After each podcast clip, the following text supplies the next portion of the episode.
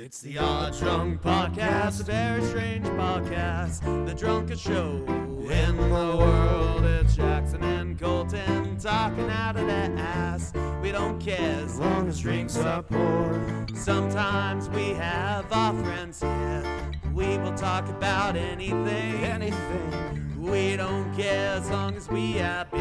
And if you let that whiskey ring. The Odd Drunk Podcast. I, I, I, what I say now is, if someone, if I kill someone in a game or something, not in real life, but if I kill someone in Minecraft, I'm like, your bones now, your bones. Is is that guy Bones? Um, he's, he's pretty much Bones.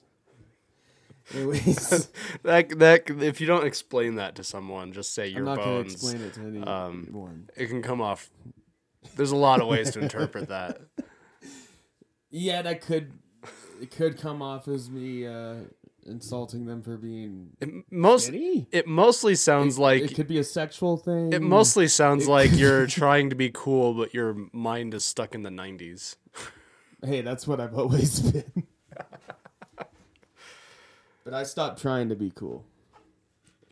Because you are cool, I just Jackson. Am. Yeah. You don't Anyways, have to try. Welcome, I, welcome back to the Odd Drunk Podcast, uh, everybody. Yes. Uh, we are recording dry, headphoneless. Yeah, it's weird. Um, I don't like it.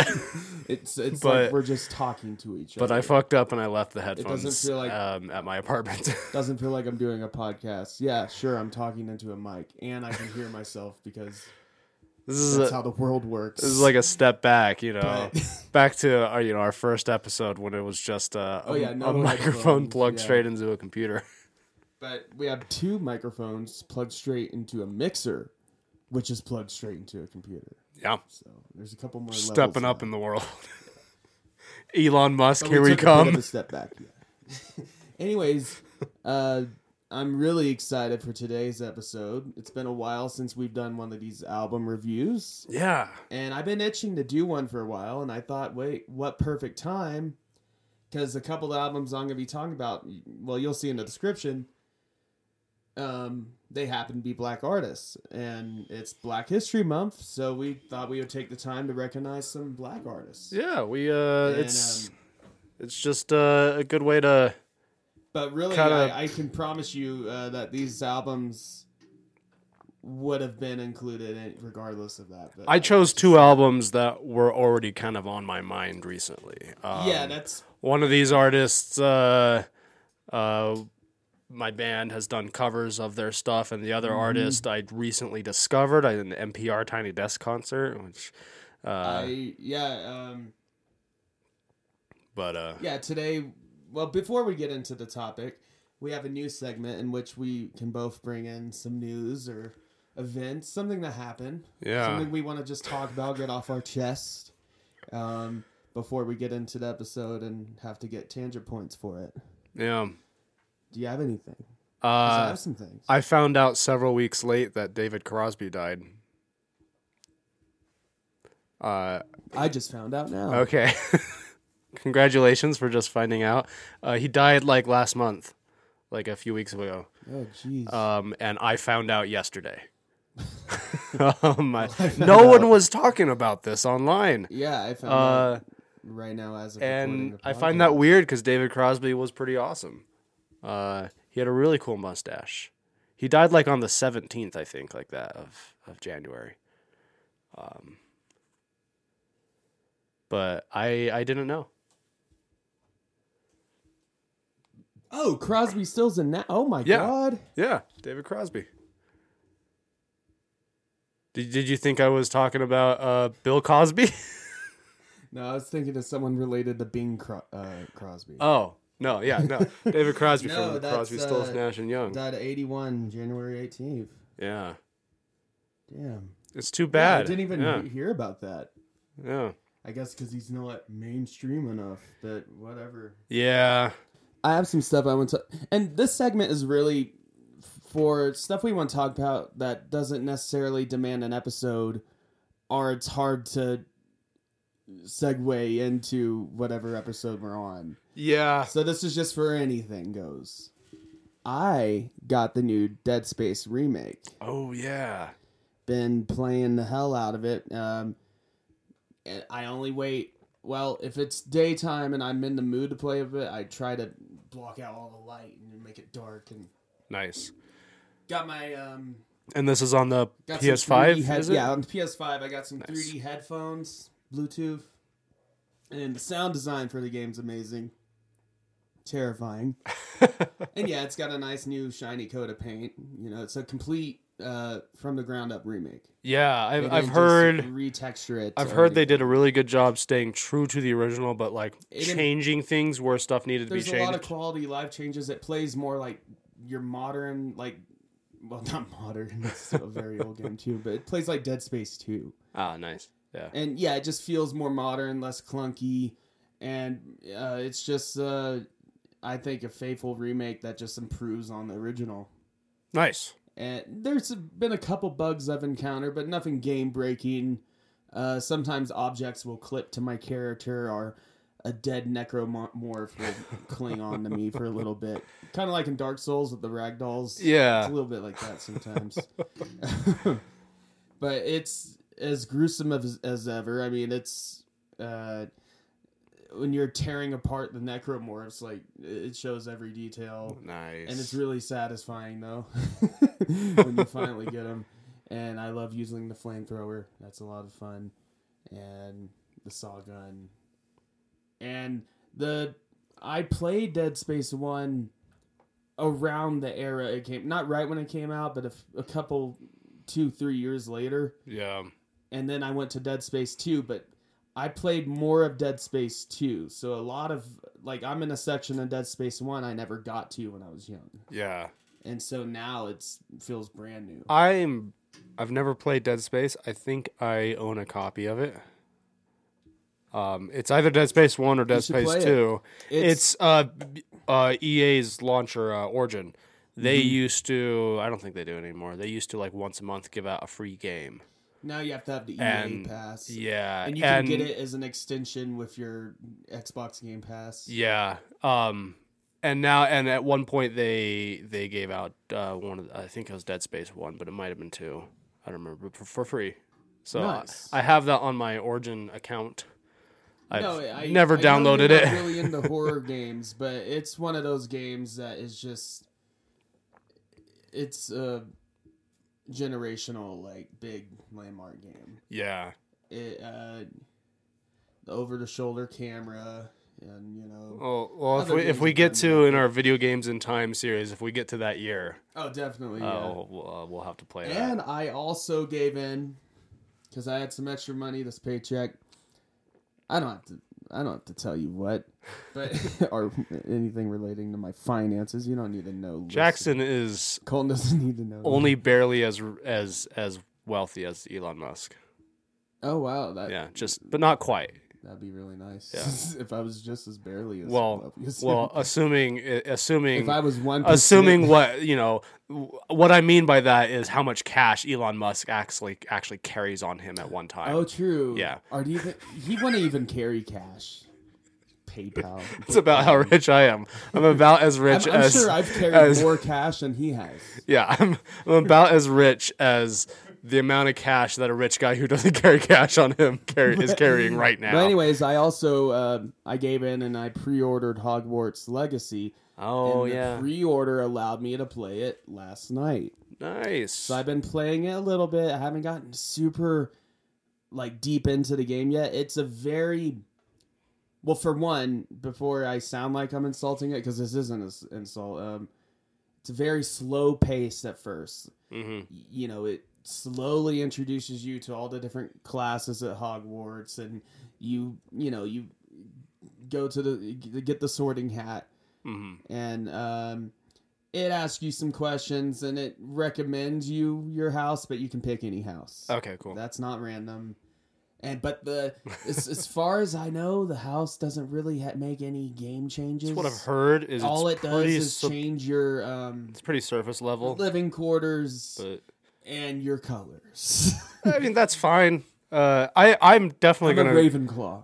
Nice. Uh, play through. I'm definitely going to get that game, uh, but I am planning on getting the Steam Deck, and I'm waiting until I hear about performance on the Steam Deck before yeah, I purchase. That's a good idea. It is verified on the Steam Deck, but I've heard nice. there are some performance issues on P C in general. Yeah, um, I heard it's so, buggier on P C. So maybe they'll get some day a day one patch and it'll be better. But um, and the bugs I've encountered is mostly just minor graphical issues, just yeah. weird pop in every once in a while. And generally, the the things the I've, H D R.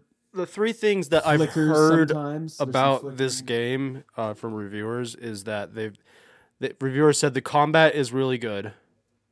Yeah, the combat's refreshing um, actually. Uh, they, so the combat's good. Um, I've heard it doesn't fall into, like, it's really light on the R P G element, so it doesn't fall into the R P G fatigue that a lot of open world games like that have. No. It, um, um, like, I've heard it pretty effectively keeps your interest. It's more of an open world action adventure game than yeah. anything, with um, R P G elements. Like, and yeah, and then the other thing I heard is that the open world itself is extremely immersive. It's, like, like, I've I've heard explored. I've heard, I've, I've, I've heard been, people throwing around Rockstar, like comparing it to like Red Dead two, yeah, like dense. Not quite on that on Red Dead two level, but like it's dense. It's like I've barely explored Hogwarts, mm-hmm. and I've got to explore Hogsmeade, but the rest of the surrounding areas, I technically have access to, mm-hmm. but I don't have a broomstick or a mount yet.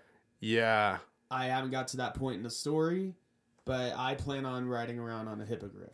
Nice. Um, nice. But I'm gonna, I, I'm, I'm gonna, really I'm gonna hope that they have like whatever the most ridiculous the mount they have. The, like I looked at the map because I've only been in Hogwarts and Hogsmeade, and I've barely even explored Hogwarts, the structure. Mm-hmm. it, which is it's crazy how dense it is, and yeah, it's definitely. Derived like the design is derived from the movies, but there's also a lot of stuff I've heard that takes more influence from the books, mm-hmm. and it's obviously it's an eighteen nineties, so you know, yeah, which doesn't make a huge difference visually because the they're pretty much just like it's the eighteen nineties always. Yeah, the only difference was there will be except le- every once in a while there's a scene where yeah they're flying in Ron's. Uh, car or uh, yeah, uh, they go to or some of the Ministry goons are wearing like three piece suits. Yeah, that's yeah. not very eighteen nineties. That's or like more... they cram into a telephone booth or whatever, or the the night bus. You know, yeah. Which, so you don't have that, but uh, it's it's a lot of fun. It's a big world. It feels lived in, and it. It has its own little cast of characters and stuff, a lot that I hate and get annoyed by, but that's part of the Harry Potter experience. It's getting um, annoyed and, by yeah, it. You go to classes, but it's a quest. It, you right. know, it's not a simulator. It's not Persona or Bully where you have to go to class on time. Right. No, you can yeah. freely roam around, but you have to go to the class and unlock certain spells and abilities, mm-hmm. you know, and they'll progress the story. And it's, yeah, I'm still in the point where it hasn't really opened up for me quite yet. Um, but I'm having a lot of fun with it. I'm just taking my time with it. I'm enjoying it. There's just so much to be seen. Like, every room is just filled to the brim with details. Yeah. Stuff that you'll, uh, references you'll get as a fan of the movies. I'm sure there's references if you've read the books. And, you know, you have all the moving, moving paintings and stuff, the ghost you encounter. Yeah. And it, yeah, it's just, it feels like the developers took the source material and ran with it, but in a good way. Yeah. No, it's, uh, it, it, you can tell they actually care about the source material. It looks pretty great. And I'm now, lore probably wise, going to play it. I don't know much about Harry Potter lore wise. And you Harry Potter fans out there, you can let us know. Like, it if it does anything that breaks lore or if it does things that just upsets you as a fan. um, All I know is that... Uh, the main protagonist... There's not a lot of lore that explores before, like, nineteen hundred. Not a lot, yeah. as far as I know, but I'm sure there's some things that's going to piss somebody off. You know. Yeah, I know the headmaster... in Hogwarts, like uh, Phineas Black. Yeah, uh, he was the last Simon and... Simon Pegg, right? Yeah, it's Simon Pegg. Uh, yeah, he uh, he, he, he was already a character in canon. He was um, there's yeah. a scene in one of the movies where Dumbledore talks to his painting. Like, and yeah, you're protagonist, so you don't play as a little child first year. No, you're a fifth year transfer. Right. You're a transfer student. So, you, you know, you have to deal with everybody doubting you, but then you're like, I nailed the combat systems. Yeah. And they're like, what do you mean? You mean magic? And I'm like, no, I no. nailed this game's combat yeah, system. Yeah, you're, you're like, no, I mean the little Batman Arkham my signals above my head that pop up. Yeah, I do my counterattacks. No, but it's... And so far, I only have a few spells. I have um, Incendio, I have Accio, I have uh, Levioso, um, the one that lights stuff up, the... Lumos. Lumos, yeah.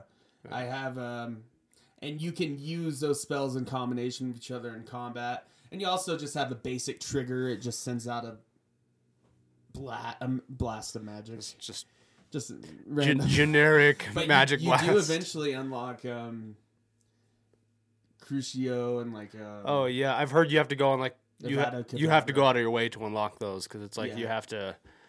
You have to... Um, go through quests to get the... But if uh, you want to be a mass murderer and be worse well, than Voldemort... What, what, I, what I've heard about the unforgivable curses in that is that um, they are like... They do a good job with like the quest to unlock them, like making them feel meaningful. But then after you unlock them, you can just blast people away with them as much as you like and nobody says a damn thing. I mean, thing. There's a recharge, but yeah... yeah. You, uh, but, but yeah... But like I, at no point if you cast like the killing curse... After you've unlocked it, does someone go like, oh, that was the killing curse. What are you doing? No. um, it doesn't seem like that kind of world. Like there's important N P Cs, but most of the N P Cs walking around, it's like a G T A where they're just kind of there for decoration to yeah. make the world feel more lived in. And I don't, that, that, that doesn't bother me or anything. Um, but no, as it, if you're a Harry Potter fan that also likes video games and you're looking for that definitive experience, this is definitely the one. Um, and if you're not a Harry Potter fan, but you like these types of games, fantasy, open world, R P G elements, then I would recommend it. I, I think you'll enjoy it as well, even if you do not care about Harry Potter. Yeah. Um, I... I would like to see this developer maybe step in and do like a loader game or something. I don't know. Lord of the Rings. Ooh, that would be awesome. Um, do like open world thing with that. Um, but we'll see. Anyways, that's all I have. Nice. And we have another segment, uh, the oldest segment of the show. We're just running through segments. Let's let Colton get to the segment. Let's uh, let him do it. Hey, hey, Jackson. Hey, hey, Colton. What are you drinking? Oh, you know, the tears of my enemies. Oh shit! No, I'm drinking. Tell a me co- about that. Cookie yeah. porter right now. Um, I got a the porter pack from Breckenridge Brewery, owned by Anheuser-Busch, by the way. Mm-hmm.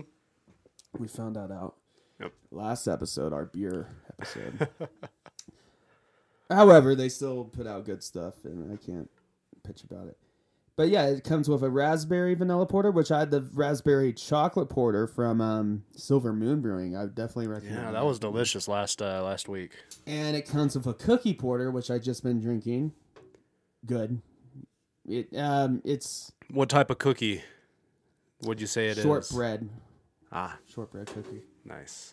And then peanut butter porter, and then they're just standard vanilla porter, which is one of yeah. my favorite beers to go to this time of year. I'm drinking one of those peanut butter porters right now. It's pretty tasty. It's definitely the time of year for stouts, yeah. porters, uh, yeah. anything. When it, when it's like cold outside and I'm just angry and sitting inside, just angry about the snow. Yeah, and there's never a worse time of year though to pick up a, a porter or stout in the heat of the summer. Oh God, yeah. Like, I don't know what like, you've ever... like anchor... I've done that. Like not... Anchorman, where he's walking down the street, like it's so milk hot. Was... Milk was a bad idea. Anyways, uh, and I also got um, Plantation Rum's twentieth uh, anniversary uh, edition. Yeah, that's a pretty tasty rum. Uh, it's been a while since we've had any sort of plantation on here. It has been, and yeah, it's got like the wrapping on it, and or the the rope, whatever you call it. Yeah. And yeah, it's um probably well, it, I mean, it's sixty-five dollars, so I would hope so. It's yeah, it's their best rum. Yeah. if you want to spend that little extra money, and it's just good rum. It's yeah. um, it's strong. It's but it's very smooth. And I actually went to the liquor store looking for Bumbu rum because that's like my go-to now. Actually, that's they a pretty didn't good have one. Any. They didn't have any of just the standard plantation. Damn. Or even plantation pineapple, which is another one of my favorites. Yeah. But they had this, and I was like, I've never bought this. I've had it. Yeah, when, when you got it. Yeah, I had a bottle um, a while back. But I was like, I want it for myself. Yeah, it's so a good. It's a pretty good rum. Uh, I've got last thing here. I've got. Um, I think we've had this on another episode, maybe. Uh, I'm not sure if that episode's aired yet. I don't remember when we had it. um, the timeline it, gets convoluted sometimes. Yeah. But this is uh, Aberfeldy Highland Single Malt Scotch, uh, twelve year. Nice. Uh, from uh, yeah, the Al- Aberfeldy Distillery. I don't remember ex- exactly where they're out of in Scotland. I know it's in the Highlands, obviously. Nice.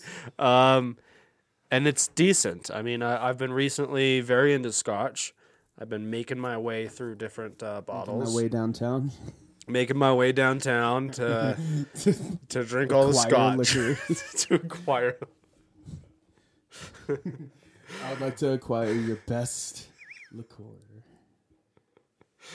Your finest, yeah. That's it's like at, at the liquor store I work at. When people come in and they'll buy the the ninety-nine um, liqueur uh, shooters. Oh, they're like geez. Those flavored shooters. Oh, they're like ninety-nine cents. They're awful. Terrible. Yeah. And I've had people come in and be like, I've seen oh, those I want, I want the, the, the, the grape flavor. I... And then they'll be like, and uh, just, you know, whichever ones you think are good.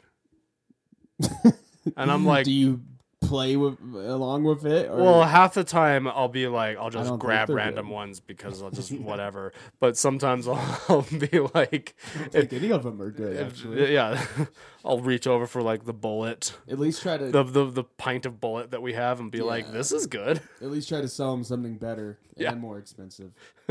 But uh, yeah. either way, uh, Aberfeldy Scotch, I, I see it's those... good stuff. Those ninety-nine shooters I've seen numerous times in uh, public restrooms. Yeah, that's what they're. That's what people buy. That's them what for. They're for. Yeah. yeah, people buy them for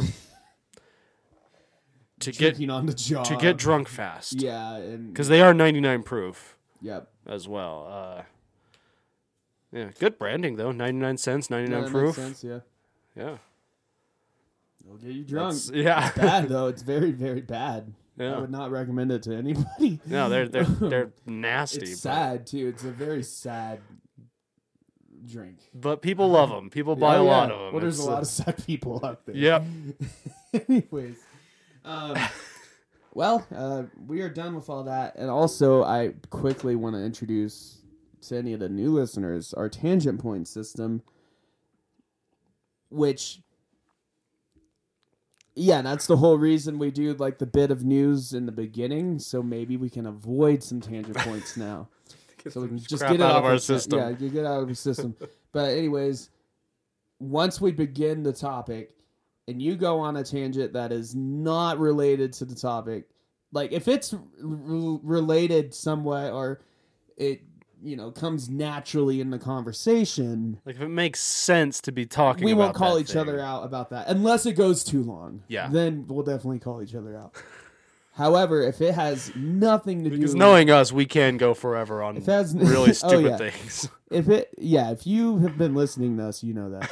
But if it has nothing to do with anything, but you just really want to talk about it, you can do that, but it's going to cost you a tangent point. And you can get three tangent points in one episode.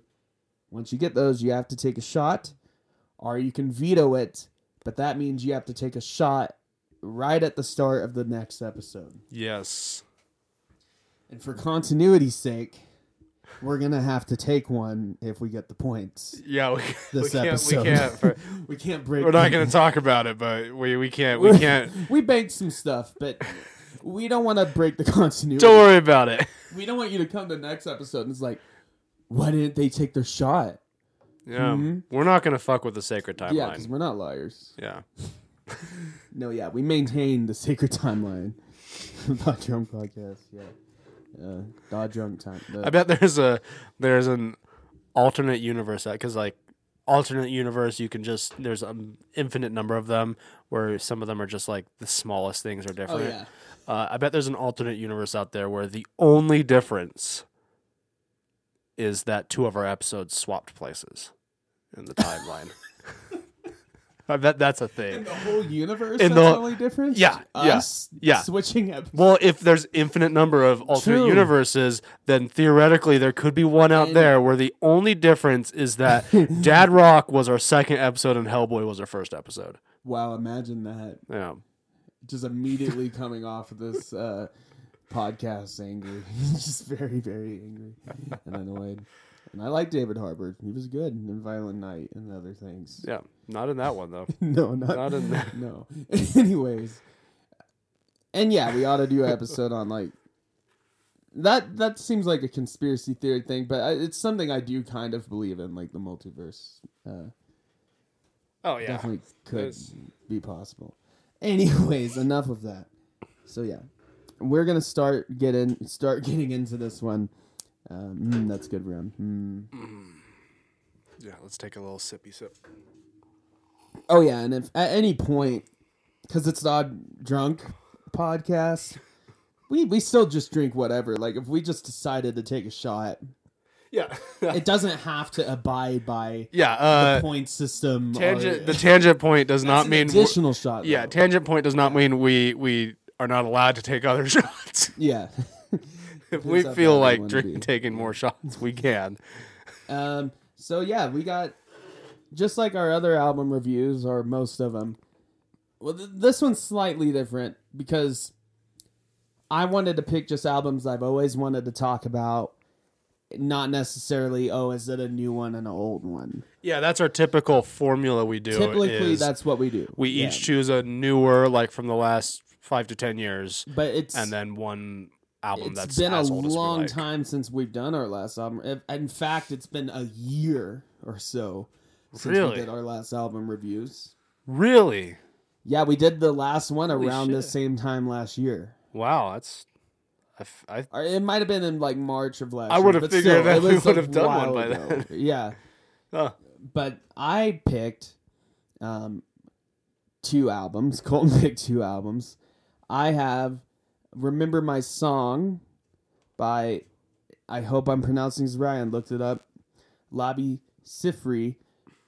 In nineteen seventy-five, and I got a lot to say about that one. I'm sure Colton will too, because we, we listen to yeah. each other albums. And I also have this one I've been listening to a, a ton lately, and I was like, I got to talk about it. Vivid by Living Colour. Absolute. Mm. If you want to just get a quick synopsis, absolute banger. yeah. And that came out in eighty-eight. Yeah, I, I, I so, so I, because you texted me and said, hey, you know, Black History Month, let's, let's, let's uh, celebrate some black artists. No, and, yeah, um, and I, I immediately thought, uh, well, uh, very recently I, I discovered Denzel Curry.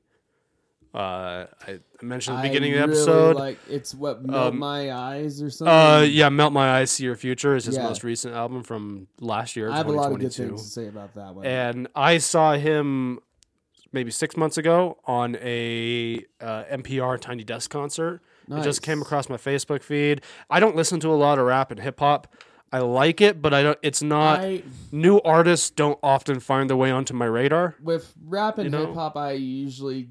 go more old school. Yeah, so I, I don't, I'm not actively paying Mostly attention nineties. To like new artists um, yeah. just because it's not a genre that I'm actively always listening However, to. But this, but he, Denzel Curry came across my feed on Facebook and I was immediately impressed both by his, his uh, you know, rapping and also he had a full band of like a horn section and all that when he was doing no, this yeah, thing. Yeah, we'll get into it definitely. And but I, I was like, damn, this guy's really good. It was that album was very refreshing to listen to because it had a lot going on, not just with his raps, which we're going to talk about that yeah. album last because what we do with these episodes, we'll go in chronological order. Yeah. Uh, when the albums were released. And you also picked another infamous album. Yeah, I picked Bad Brains, uh, self-titled, yeah. nineteen eighty-two. uh, this has been on my mind recently as well. Um, Everyone knows the cover. Yeah, well, uh, the punk band I used to play in, we we uh, would cover uh, Band in D C. Nice. On uh, on our well, set and list. Bad- and, and recently I've been thinking about it. I've been listening to it because... Uh, I kind of forgot about it for a while, and then uh, Aaron over at the Whiskey Reel, I see him every once in a while in town, and he has a cool Bad Brains sweatshirt, nice. And I saw him wearing it one day. I was like, oh, shit, Bad Brains. I should listen to them again. Uh, so it's been on my mind recently. Yeah, every once in a while, something...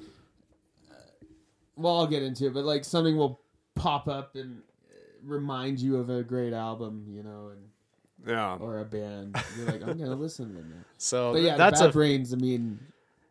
One of the most influential punk bands of all time. Yeah, I mean, uh, and and really good. They're like they're like uh, the Sex Pistols if the Sex Pistols were actually like musically talented. Yeah, that's what they remind me of. Still like the Sex Pistols. Oh yeah, I love the Sex Pistols, but they're we're not going to get into the Sex Pistols tonight. And so yeah, that's the albums we have. Um, and it's a good mix of genres. We got a punk album, got a soul funk album, hip hop, and just like alt metal. Yeah, yeah. I mean... well, we'll get into uh, Living Colour. Uh, yeah. Vernon Reid is one of my favorite guitarists, like ever. Um, is pretty rad. Yeah, pretty pretty. Rad. I had never sat down and actually listened to that album or anything like but that. You've, but I've heard everyone's heard the Cult of Personality. Yeah, that's a whether they played Guitar Hero three or World Tour. It was definitely in one of those. I think it was in World Tour because that's. Uh, I had Guitar Hero World Tour. I forget which wrestler, but it was somebody's like wrestling intro. Uh, but anyways, we'll get into that. Anyways, we're gonna since we're starting chronologically. Um, we're gonna be starting. With Labi uh, Siffre, Siffre, sorry. Um, I hope I I I, I uh, was not at all familiar right. with this guy, and I wasn't sure how to pronounce. That well, name. Let me tell you a story before we get into the album. I was watching Better Call Saul one day, early last year, early spring ish, and. I was on season five finally, and we get to the episode where, well, I won't spoil much too much about the show, but basically, he's stranded out in the New Mexican desert mm-hmm. with Mike Ehrmantraut. Mm-hmm. It's a great episode, yeah. Amazing episode. um, but that's all I'll say. I don't want to spoil too much because you should just watch that show, and it's definitely something. I think the whole Breaking Bad universe is something we have to talk about at some point. Oh yeah, point. I need to watch. Um, Better Call Saul. Yeah, you gotta yeah. watch that first. um, but anyways, it starts playing this song with a really rec- iconic bass line, and I'm like, "Is that Eminem? My name is." Mm-hmm. That's what he sampled it from. Oh. He sampled the bass line from Labi Siffre uh, from "I Got the." Oh. Huh. I Got the Blues, and because the song continued in the show, and I was like, wait, that that's not Eminem. There's a guy singing. It's really nice, soulful. It's beautiful. It's really cool, funky. And then that's what introduced me hmm. into Labi. Um, nice. Otherwise, the only... way the only form I knew that bass line was from an Eminem, unfortunately. Yeah. And um, went back, listened to that song. Amazing song, by the way. Great song, yeah. And then I was like, well, I'm just going to listen to the whole album because with Spotify, I can just search any album pretty much. I mean, yeah. Um, I mean, which is one of the good things about it. I still like collecting vinyl, and that's something we'll talk about at some point. Um, but, you know, I started listening to it, and I listened all the way through, and I was like, how did I ever not know? Like, I, I've heard I've heard I Got Them before, even besides Eminem, but I never knew who it was. And This, so, yeah, this album came out in nineteen seventy-five. It's one of our only seventies albums we talked about in a while. Yeah. I think the last one was Lou Reed, or was that the sixties? Lou Reed, Transformer was... Was that the seventies? seventies, I think. But either way, it's... I think one of... Maybe one of the most underrated albums of that era. It's really good. I mean, I I, I put well. in my headphones. I was lying down in bed last night, and I was like, you know, you, you ever have those nights where you're like, I, you know, I want to lie down, but I, I'm not ready to go to sleep yet. Mm-hmm. So I put in my headphones and listened to this album, and I was immediately oh, yeah. like, holy crap, how come this yeah. guy is not bigger? I mean, like, uh, some of his stuff in this album straight sounds like something I would hear with George Harrison or something. Yeah. Or with Bob Dylan and or any of the Traveling Wilburys. I mean, the, the, the, third, the third song but, of the album, Down, is just like this beautiful like ballad. It's like this ballad that just uh, lingers. You know, it's, it's so um, good. I was, uh, I was just like, damn, that is a that's a beautiful. But like the opening song. Track, banger. That definitely. Is, yeah. Uh, it's yeah, it's the one with the "My Name Is" bass line, and you actually hear it in the context of the original song. Yeah. Because the song starts out with a completely different vibe. Basically, I mean, it's still uh-huh. funky, but it does a key change. Yeah. But no, it has this really cool like guitar riffing in the beginning. It's. Uh, I got the blues, you know, that kind of thing. I, you know, other podcasts play copyrighted music. I'm looking at you, the Whiskey Reel, um, which, hey, check out their metal episode. I'll recommend that. Yeah. One. However, all I'll say is they got very, some, very brave. They got some balls. Yeah. Neither of our podcasts are behind a paywall, which, and we will always keep it for free. We might do extra stuff on Patreon, but. Mm-hmm. The regular show is always going to be for free. Don't worry. Um, but when it's not behind a paywall and it's just out in the open like that, it's really easy to get copyright struck. And yeah. unfortunately, somebody doesn't have to actually physically listen to it. Algorithms, Algorithms will catch it. And, and it's difficult because maybe certain platforms, if you're picky about what platforms you're on, you can get away with it easier. But we're, our, we got our stuff on... all the platforms. We're we're yeah, on. So we can't. Most of our episodes make it on YouTube, even, and YouTube yeah. will definitely catch that shit. Which we're thinking about um, doing video podcasts at some point. But yeah, to that's a lot of work, though. Well, I was gonna be like very simple, just like put an iPhone. Yeah. Be like, if you want to see us, you can see us. iPhones in the middle of the table, facing straight up. It's a video up. Of an iPhone filming us. Yeah. Yeah. It's very meta, but yeah. uh Unfortunately, uh, I don't feel ballsy enough, neither does Colton, to play copyrighted music here. Yeah, I wish we could. I wish we could without any consequences, and it would be cool. I don't want to get episodes we, taken down, though. All the albums are in the description, and you could find it on, I mean, whatever you li- Spotify, whatever you listen to us to, I'm sure you can find. And, and we we're, we got a Spotify albums. playlist that we're that we do that, that we, I forgot about. Yeah, um, uh, I need to add to it. We're gonna update it soon, but yeah, uh, we we do have the Odd Drunk playlist, and it's includes songs from our albums. I think it's mostly songs from our album reviews. Yeah, yeah, from the album reviews. Yeah. Um, but anyways, and All Star. I, yeah, I'll start. Yeah, I don't know if that's love, on there. It should be on it, there, though. It should be. It will be.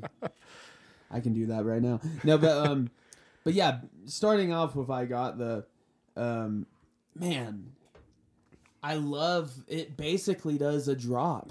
Yeah, uh. and because it goes from this um, cool kind of mid-tempo guitar riff. Um, and there's a lot of orchestral stuff in the background, like E L O. Yeah. Which is, it's just it's, a really fun album to listen to. It's just, it's, there's a lot going it's on. It's musically complex. But it's but a groove. still it's, groovy and catchy. Yeah. Like. There's just a lot uh, going on with it. But um, but then it does the drop into the bass line that we all know as, as My Name Is. And it changes vibes, but in a very satisfying way. And it's just, um, like, it starts out, da-dun, da-dun, yeah. and it builds off of that, and it starts introducing more um, uh, background uh, instrumentals, and and it's then he starts singing in very soulful voice, and it's just that album got me through some tough times with Spring Finals. Yeah, because that's when I discovered it. And, I mean, um, I'm this is gonna be a regular album on my rotation. I'm glad. Yeah. Like I, there's uh, like there's a couple albums you've introduced me to that are now of the the cult. Uh, oh yeah, that's a regular uh, thing on my rotation now that I had never listened to before, and this is going to be one too. I'll tell you. Yeah, um, it's good stuff because it's just really good vibes the entire and, time. Like not um, like not like like it's at times it's relaxing, mm-hmm. but it also like picks up right when it needs to pick up to um, keep you. Aside, interested, aside you know? From I got the uh, yeah you mentioned Down, I'm going down. Yeah, that's yeah. a beautiful song. Um, Another Year, I really like that one. Yeah, that one, and it, a lot of this album, and this isn't uh, in a bad way. A lot of it reminds me of some of George Harrison's solo stuff. It does a little bit, yeah. Like in um his debut album. Uh, All Things Must Pass, which is definitely one I want to talk about. I mean, George Harrison podcast. got so much more into like soulful type yeah. of stuff than any other the other Beatles did. And yeah, All Things Must Pass. That's another album I was contemplating. Um, we'll do another one of these not too long. We're not going to wait. Yeah, we, we we definitely should do these on a more regular basis. Yeah, because it's fun. Every every music. Couple months we should do it. Um, uh, Sadie and the Devil. What I forget. How, I, oh yeah, that's got the saxophone. Yeah, it's got saxophone. It's got like some like uh, acoustic guitar in it. That. Yeah, I like some of the acoustic tracks. That's here. A really cool uh, uh, song. Um, the Vulture. Oh yeah, um, that's another just cool, groovy song. This is definitely a vibes album. This is this is a you you put it on when you just want some like really good music. And just honestly, look stuff. Up the. Um, Saul and Mike lost in the desert scene. I will. I will because, do that. Yeah. Uh, Mike is all prepared, dressed in like camo, and he has a sniper rifle and he has combat boots. But then you have Saul, who just has dress shoes on, and he's wearing his t-shirt as like a um, a do-rag, and just out in the desert, just struggling. But it's playing this song, and like as soon as it gets to the the line, the sun will shine. Mm-hmm.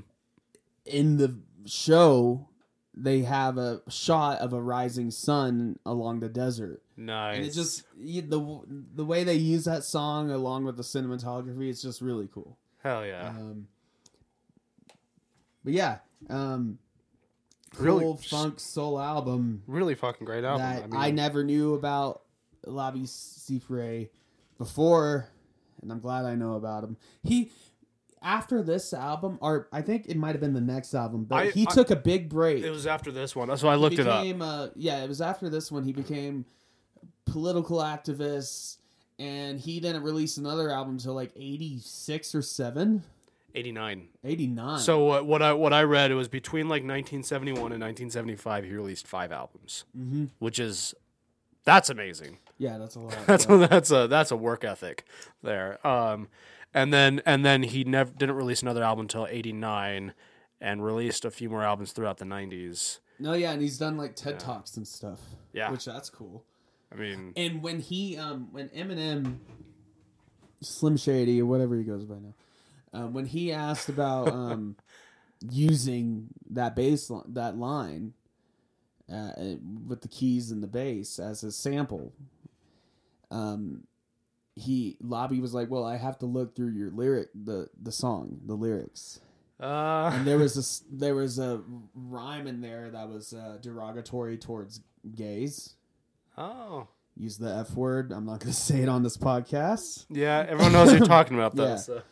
I mean, technically, I don't think bu- you have to say it. In old English vernacular, it's a bundle of sticks, but I'm still not going to say it. I don't. It's not what it means now. Yeah, no. people, people's people. Throw that out there to defend the, their use of that word, like, and I'm like, up. and I'm like, shut up! You know what it means. That's not what it means culturally. Yeah, no. Like we're not living in England. um, no. And I'm sure even there, it, it doesn't have the original meaning. They do. But, they do over there say say uh, when they want as a cigarette, they say, "Can fag, I bum, yeah. bum, bum a fag?" Yeah, yeah. But either way, I'm not. Which say, throws Americans off. He had off, a line yeah. that, that had something to do with that, and Labi was like, "I won't let you use my sample if you have anything that's attacking the L G B T uh, community." Yeah. And Eminem was like, "Fair enough." He took it out of the song so he could get that sample. I like that. Yeah, I really like this Labi guy so far. He seems he made some good, he's made some good music, and the few things I've heard about him outside of music is like. And as as far as the production go, there's actually quite a lot to go with this album. So yeah, Labi plays keys and acoustic on a few of the tracks. Um, sings, obviously. But we have... Also, here's a cool picture of him with an, his goatee dyed orange, and I really like it. I like it, too. I'm just like... That's nice. That's a bold choice, the and rock, I respect it. Had the Rock and Roll Gypsies, they did all the strings. Mm. Um, and it was produced by Big Jim Sullivan and Derek Lawrence. U M I Records. But yeah, it's um, it's an album I'm so glad I discovered. I'm so glad... You like it? And, yeah, um, I was just like, "Ooh, this shit's good." I was like, I, I don't know how I've never heard any of this. And it's a great album of the seventies, and it very much encapsulates a lot of those sounds from the seventies. Oh, yeah. And, yeah. Um, yeah. With, I mean, every album we're talking about today, we would recommend, definitely. Yeah, I, I, I think I think there's a, what I'm what I'm learning from listening to albums like this and... You know, uh, paying attention to radio, to like what I'm actually listening to, like at work and stuff like that. Yeah. Uh, the when we think back in like the sixties, seventies, eighties, everyone has their ideas of like quintessential songs and stuff from those eras, but those eras were really, really diverse in their music. Oh yeah, really diverse. You know. Well, yeah. I mean, like the eighties wasn't just a Billy Idol. You know? Mm-hmm. Yeah, or, um, and the seventies wasn't just ju- wasn't just you know Rolling Stones and John Led Lennon Zeppelin. and Led Zeppelin. It was also Labi Siffre, you know, yeah. and Lou Reed and mm-hmm. all those bands. No, yeah, that's what's great. Yeah, yeah there's a, a lot, and even now, you know, there's a lot of music to be found, and it will be interesting, you know, looking into the future, seeing how people describe. The tens and twenties music. Well, you look all the way on, only back into the, like the two thousands. The two and when you, if you mention two thousands music, it's like Fergie and uh, Blink One Eighty Two, Backstreet Boys, Backstreet Boys. Uh, Eminem. Yeah, uh, uh, yeah, uh, back. uh Uh, crump style like dance and music and stuff like that, like if you know what I'm talking about. But actually uh, there's a lot more than that. But there's a lot more than that. There's a lot of Old Crow Medicine Show, their first album came out in the two thousands. Yeah. Or their first yeah, like I think I don't remember. Uh, yeah. But you know there's, yeah, there's more than there's music's there's diverse. A lot than what you would think an era is defined by. Yeah, and this album is fucking great. I just, yeah. I really liked it. um, anyways, um, yeah, great album, nice funk soul album, and it's just, um, it's a, that's an album I like turning on when, just to chill me out, get me in a good mood, and get me going at the same time. It, yeah. And yeah, I remember listening to I Got the a hell of a lot when I discovered it. Because, I, I, yeah, I, I mean, I, I think everyone has always liked that bass line from My Name Is. That's probably one of the best parts of that song. um, that's yeah. what defines it. But it's um, actually hearing in the true, its original context makes it all that much better. Like, yeah. Um, But anyways, that's all I really got to say about that one. So the ne- yeah, the, and the next album on our timeline is Bad Brains, Bad nineteen eighty-two Brains, debut album. Um, the iconic um, lightning bolt, bolt hitting the Capitol. Everyone's seen this yeah, album. Yeah, everyone's seen the album. Yeah, it's it's if you and listen to punk rock. I think a lot of people wear shirts with this album cover and don't really listen to the Bad Brains. I see a That's lot a of I see this album cover everywhere. But if you pull up like punk rock playlists on Spotify, you know, the curated ones, Bad Brains is never on yeah, there. Yeah, that's that's the weird I, anomaly. You you see a lot yeah. of ba- you see Bad Brains stuff. Yeah, but you don't. I don't actually see them on playlists and C Ds and things like that yeah. very often. And let me tell you, this is definitely one of my favorite punk albums, uh, and bands like Sublime have so much to yeah. uh, thank for. They for the owe Brad so Brains. Much to. Yeah. I mean, Bad Brains is is important for a couple reasons. For one, they they really pioneered the uh, combining punk with reggae. Yes, combining not just ska though. Yeah, pi- combining it's, punk with ska. That's a that's a different thing. But yeah. like with reggae this, though, this album has. Of course, plenty of straight up just punk songs, and let me look at a list. It's mostly like punk until like about halfway through. Leaving Babylon, I think, is the first song on the album that, that like goes reggae. goes reggae, and it's a cool song too. Um, and they straight up just go reggae. It's yeah. not ska, it's not reggae, but then it transitions into a heavy thing. No, it's just a reggae, a reggae song. song. It's got a punk attitude to it, but it's pure reggae though. Yeah. You know, and uh, reggae with a punk filter. Yeah, and and like and like you said, you know, bands like Sublime, who are kind of known for being like reggae with a little bit of a punk attitude to it. Yeah, like they owe Bad Brains. No, I, I know? straight up when I was listening to this album again, I was like, Sublime did the same exact thing ten years later. Yeah, and got way more um, credit for it. Yeah, and don't get me wrong, I love Sublime, but oh yeah, of course. Uh, but Bad Brains killed it, and and even their like their punk stuff too is like their pure punk rock stuff is like I said earlier, um, it's like Sex Pistols if Sex Pistols was musically talented. um, like it's it's got that same attitude and vibe as like that like eighties, you know, seventies, eighties punk rock.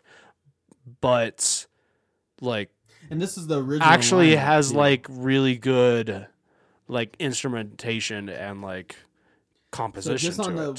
Wikipedia article, uh, it says um, many notable bands and artists cite Bad Brains as musically influential to their music, including the Beastie Boys, Nirvana, mm. Foo Fighters, Guns N' Roses, Soundgarden, and the Red Hot Chili Peppers, Jane's Addiction, Faith No More, Rage Against the Machine, Def. It just goes on.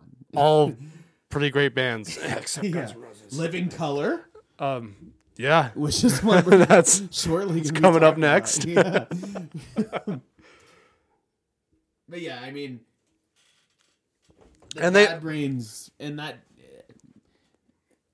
was there because you know more about like punk and like the different sounds and regions. Well, yeah, was the they, Bad Brains? They're they're were they indicative of D, the D C sound? They were, and the other thing with them is that they're really influential in them in the straight edge punk movement. Mm. Um, yeah, they, which you know the straight edge punk movement started with started with Minor Threat really. Um, yeah. That's where the term straight edge comes from. Mm-hmm. Um, but Bad Brains, and there's in D C there was this whole like movement of like there was the there was the straight edge punk scene, and then there's there's the counter movement to the straight edge punk scene, uh, bent edge, which is super fucked up in my opinion. Oh, yeah. It's the idea of like straight edge is so um, controlling and restrictive that let's do the complete opposite and just get completely fucked. um, and I think that's. I don't. I don't That's like that. Accurate. I'm not straight edge, but I don't. I don't. uh, but uh, but Bad Brains is really influential in that uh, scene as well. Um, but like I said, they're like the Sex Pistols, that hardcore punk scene of the eighties. They're pretty much like among. And this album, they're among the first. This like, came out in eighty-two. eighty-two, yeah. But they were a band way before this in the yeah. seventies. Yeah, I mean, people talk about the Clash and Sex Pistols as being the, like the the founders of punk, but people don't realize that this was happening. And because when you look at really like if you talk about the history of punk rock, people often point to basically the British scene first. And then it was in the late, yeah. the, and it was in the mid eighties and the nineties that the American scene, like all those like really well known bands came around. I mean, that's like, when the like no, scene... like in the eighties, like NoFX and Descendants and those Bad bands. Religion. Um, but really though, it punk was forming at the same time in America. Yeah, because you know you look at proto punk, all, all the big proto punk bands, those were American bands. The Stooges, you know, it didn't hit the American cultural. Well, I think every punk uh, would agree that they wouldn't want their favorite band to reach the mainstream. Yeah. But the punk mainstream. The, the, the cultural thing. zeitgeist. The cultural zeitgeist, yeah, yeah. That quite didn't happen until the late eighties, early nineties in America. Yeah. Um, for American but bands, it was right? still around because you look at like yeah. pro- proto-punk bands, everyone points to American musicians. Yeah, Lou Reed and Iggy Pop and oh, and, definitely. and and guys like that are considered like proto Blondie. You know, we did pro, oh pro, Blondie for proto sure. These proto-punk we, bands, they're all American. So, but then you look at the history of punk, they go oh proto-punk bands, you know, New York scene, C B G B, all that, and then you jump over to the U K and the Clash and Sex Pistols and these bands got big, and then mm-hmm. and then the eighties and the nineties you had NoFX and and Black Flag and these bands, but in reality no no I mean Black Flag is also a around had been around a lot longer than people oh, yeah. realized they had been. So is Bad um, Religion. Yeah. Um, and around since like but, eighty-two, eighty-three. Yeah, but uh, Bad Brains is I, I I place them as like one of the founding punk bands basically in in American punk. Like, they oh, are yeah. huge in the sense of, like, the history of punk rock in the United States. Bad Brains are huge. Yeah. And, and also, Band in D C is a fucking banger of a song. Yes. Uh, I want to talk about some of these tracks. like, I Yeah, Band in D C is a banger. Um, the Regulator, even though it's, like, only fifty seconds yeah. or a minute, I really, I think that's, I really enjoy the bass, the intro bass line on that. Yeah. One. And then... And then we get into the, the reggae section with Leaving Babylon. Mm-hmm. And that's a really good... This album this album has really good like pacing to it. It does, yeah. A lot of, that's, that's that's an important. issue with punk rock in general. Is yeah, that... a lot of times in punk rock it's just all fast, yeah. heavy songs. You know, you never get a breather. This gives you plenty of breathers. And then as soon as you get back... Like... um. Right Brigade, Pay to Come. Yeah. uh, there's, um, but it gives you this little reggae break. And it just makes the album feel fuller, more in depth. Yeah. Um, but yeah, this album's just really good to just. Jam to, honestly. It's just a good punk rock album. Yeah. Like if you're it's... if you like punk rock, like if you're not if you're interested in punk rock, but you've not dived into like the not super mainstream uh Oops. I'm not gonna do that. We just talked about that. I yep. forgot I was connected. But but if you're if you're interested in punk rock, but you've not really dived into like the less mainstream uh bands. You know, say say you're really into like the nineties grunge movement.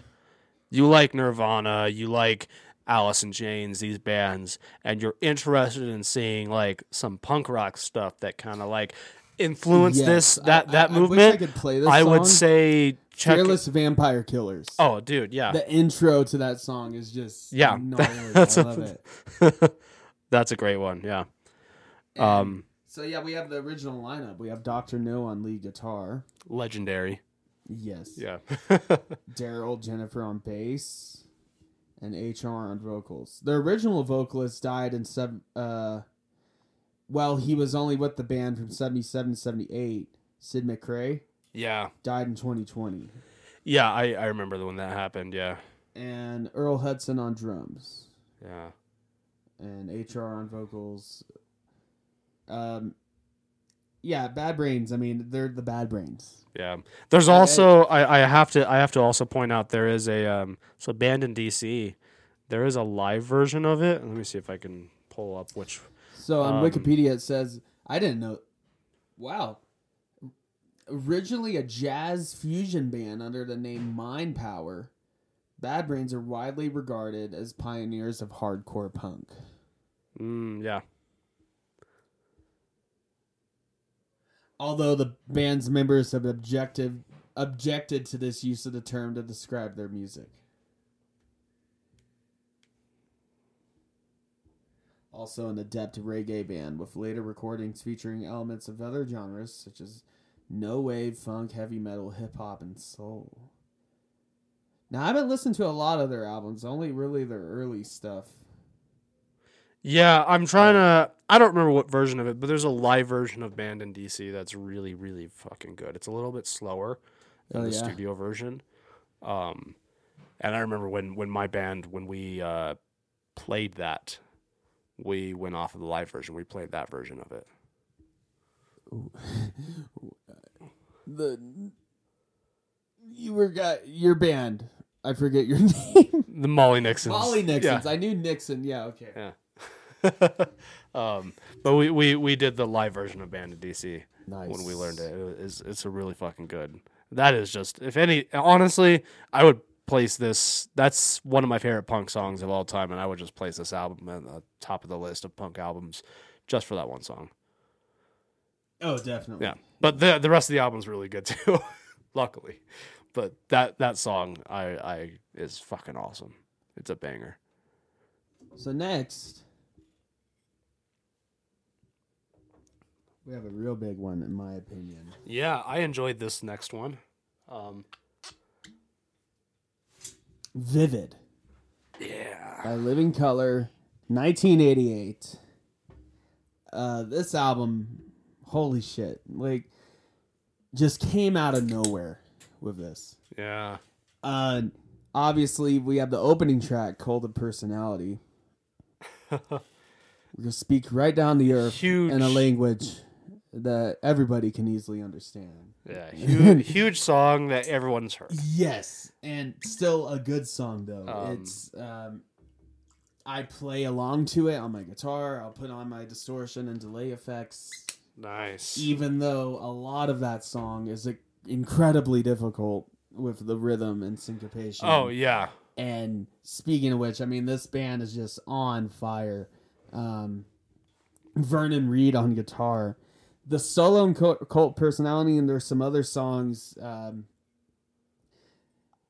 like Middleman. I love that one. It's a cool riff. I want to know. But, oh, uh, there's a solo, Desperate People. Yeah. No, not that what, one. The, no, um, it's... Um... Memories... Memories anyway, Can't Wait. Memories Can Wait, yeah. Yeah. Um, but anyways, yeah. Vernon Reid, I whenever I listen so whenever I listen to this album, especially if I'm jamming it in the car where I can play it pretty loud or I'm on my headphones, whenever I hear one of his solos, this is the face I make. well, Which well, is a good what thing. What I appreciate that, about his playing is so... You, you guys can see that. I, he's... I, it's gnarly, just like... He's gnarly, his, and but... But here, here's another thing that he does really well. A lot of kind of like metal rock guitarists hog the spotlight a little bit too much in their solos. He's throwing it. He's doing his actual solos and he's throwing in cool riffs, but he's somehow he's doing it in a way where it vibes and grooves with the rest of the band really well. Well, and like the solo and that's so important. So the solo and Cult Personality, apparently. During recording, he had tried making coming up with a solo, like he was on the twenty-fifth take or something like that, mm-hmm. and he just was having a really hard time, not just making it fit, but making it interesting, making it fun, making it where he could do it the same time every time, mm-hmm. every play, and then eventually the producer was just like, "Just fucking let it rip on this one, just go crazy." And he did. That's the solo that's in the album. Nice. He that the solo you hear in the album was done in the first take. Oh, that's cool. And his use of like jazz influence and well, yeah, like hard with like that. That's that's he, that's the other thing that I. He did end up having a hard time doing it the same. Yeah, well, he did well. It that's that's the that's the those... thing that I, I noticed about this album in general is that like yeah, it's kind of like rock, like early metal type of. Well, it's a funk metal, like funk metal, but it clearly has other influences in there. It's not they're it it strikes me as an album where they're not trying too hard to be one thing. No, they're really just being themselves. Yeah, yeah. and that and and and, and you can you can hear it in the production the... of this album is just amazing. The drums are incredibly crisp and percussive as they should be. The bass slaps, the guitar shreds, and um, the vocals. Uh, so yeah, we have Corey Clover on vocals, Vernon Reid on guitar, Muzz Skillings on bass. He's not playing with him anymore. Will Calhoun on drums, and like holy shit, just like. It's it's got a lot of vibes of other bands I've heard, but they put such a unique flavor in there with the funk and with the jazz influences. It's just it very pleasing my ears. Just it's, yeah, it's the kind of um, it's of that era. Like there's a lot of it that sound, it reminds me of Faith No More or Jane's Addiction, a little bit of the Cult in there. Yeah, they take all that kind of stuff and they're like, let's throw funk and jazz in yeah, that, yeah, let's, and let's make it interesting. Let's get jazzy. Let's make it. Um, and I'll tell you what, improvisational. I'll, t- I'll tell you what, throwing in a little bit of jazz into some music is never a bad idea. And um, apparently, I did not know this. Mick Jagger produced tracks nine and eleven. Oh, he um. And that's um, Glamour Boys and Which Way to America. Hmm. And which Which Way to America is definitely one of my favorite. That's this a good one. Just yeah. So I ballsy with like let's release like the coolest fucking hard rock song of the eighties as our opener to the album. Like one of the coolest yeah. rock songs I've ever heard, Cult of Personality. That's the opener. And then let's also end this album with one of the funkiest, coolest, like Which Way to America songs. Is one of my favorite on the album. That's that's just like also, and I, I don't know. I'm listening to I'm listening to this on um, YouTube Music, so sometimes there's extra songs depending on what uh, the version. I'm, I'm listening version. to the. I I don't know if, if on your version deluxe, if on your version they had the their cover of Should I Stay or Should I Go, but I liked it. Oh, my version didn't have that. There's a com- I, I have heard it. On mine is a listed version of Should I Stay or Should I Go? There's cover of The Clash. And I dug it. I, I was digging it. It was cool. and um like uh all these tracks have like a unique voice to them. Like I Want to Know. Oh, yeah. It, um it has this guitar uh, riff that kind of um slot it just kind of the modular variations just like it's um everything's interesting here. Like none of the riffs sound like I've heard them before, and Living Colour did it first, and Middleman, that's another great one. Uh and then they have Open Letter to a Landlord. That song is a very It addresses a very uh, crucial issue, still a very important issue to be talked about today. Yeah, the gentrification of America, yeah, of cities. Uh, you know, uh, it basically just talks about how all these companies, corporations, or uh, real estate uh, owners uh, will uh, perform demolition and just destroy these old. Buildings I, have a lot of history yeah. to them. I appreciate and, I appreciate when they tackle subject matters like that, because you hear a lot of like punk and, and metal and rock bands. They try to be like fuck the man, but they don't get too specific. But this one's very specific. But I like that and, they're just like yeah, landlords. Yeah, and just fuck landlords in particular. Poor communities of their homes, so you can build your new stadium. in Brooklyn or wherever. Yeah. And just like, instead of actually putting that money into renovating these places, no, we just demolish them and we build our Starbucks there or whatever. That's um and that and that song. That's a big thing. I mean, definitely has some cool riffs. You cool you, you mentioned lines. The stadium bit. That's a big thing. I'm a big Dodgers fan. Oh yeah. That's uh. I mean, just if you're listening to this, uh, go look up Chavez Re- Re- Ravine. Um, I'm a big Dodger fan, but it's kind of a fucked up thing that the Dodgers organization did back when they built the Dodger Stadium. Oh.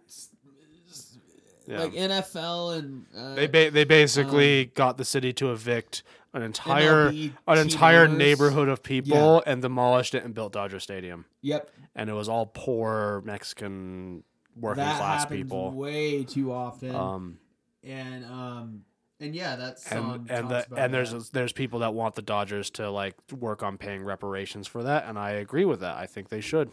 Yeah, they should do and something. And also another song that gets a little. Um, That definitely gets political, definitely gets uh, a little controversial. Funny Vibe, which... Oh, that was a cool song. I love it. I, but it talks about, it's like, I, I'm I'm not going to rape you. I'm not... It basically yeah. is just like how... Um, it, I mean, addresses like racial stop and frisking. Uh, just as, yeah. assuming just a random black guy or a minority on the street is a criminal. And that, unfortunately, that's something that isn't ingrained into our system, and it's fucked up, and it's it's dumb. Yeah, that that was definitely Funny Vibe is one on the the list of songs I kind of noted as I'm like, this is a cool song. I didn't know this. I have to listen to the original one. Memories Can't Wait. Yeah, that's apparently a Talking Heads cover. Oh. I'm going to have to listen to that now. I did not know that listening to this album. Um, but I mean, Cult of Personality, that song, I mean, yeah, it, it was their biggest hit and everything. Huge. Yeah. It, guitar hero and everything. And me and uh, yeah. my girlfriend were watching. Um, Memories Can't Wait. We were watching Talking the last Heads. Season of. Although nice. The Living Colour version is the first song that comes up if you Google it or it's if you search it on YouTube Music. For, I don't yeah. know. We'll have to listen. But um, but yeah, the bass line in that's just insane. I love it. Yeah. The, just every, just you can hear every instrument in this album just so clearly and precisely. Like it, that, it's just so precise. Like that bass, that bass. Yeah.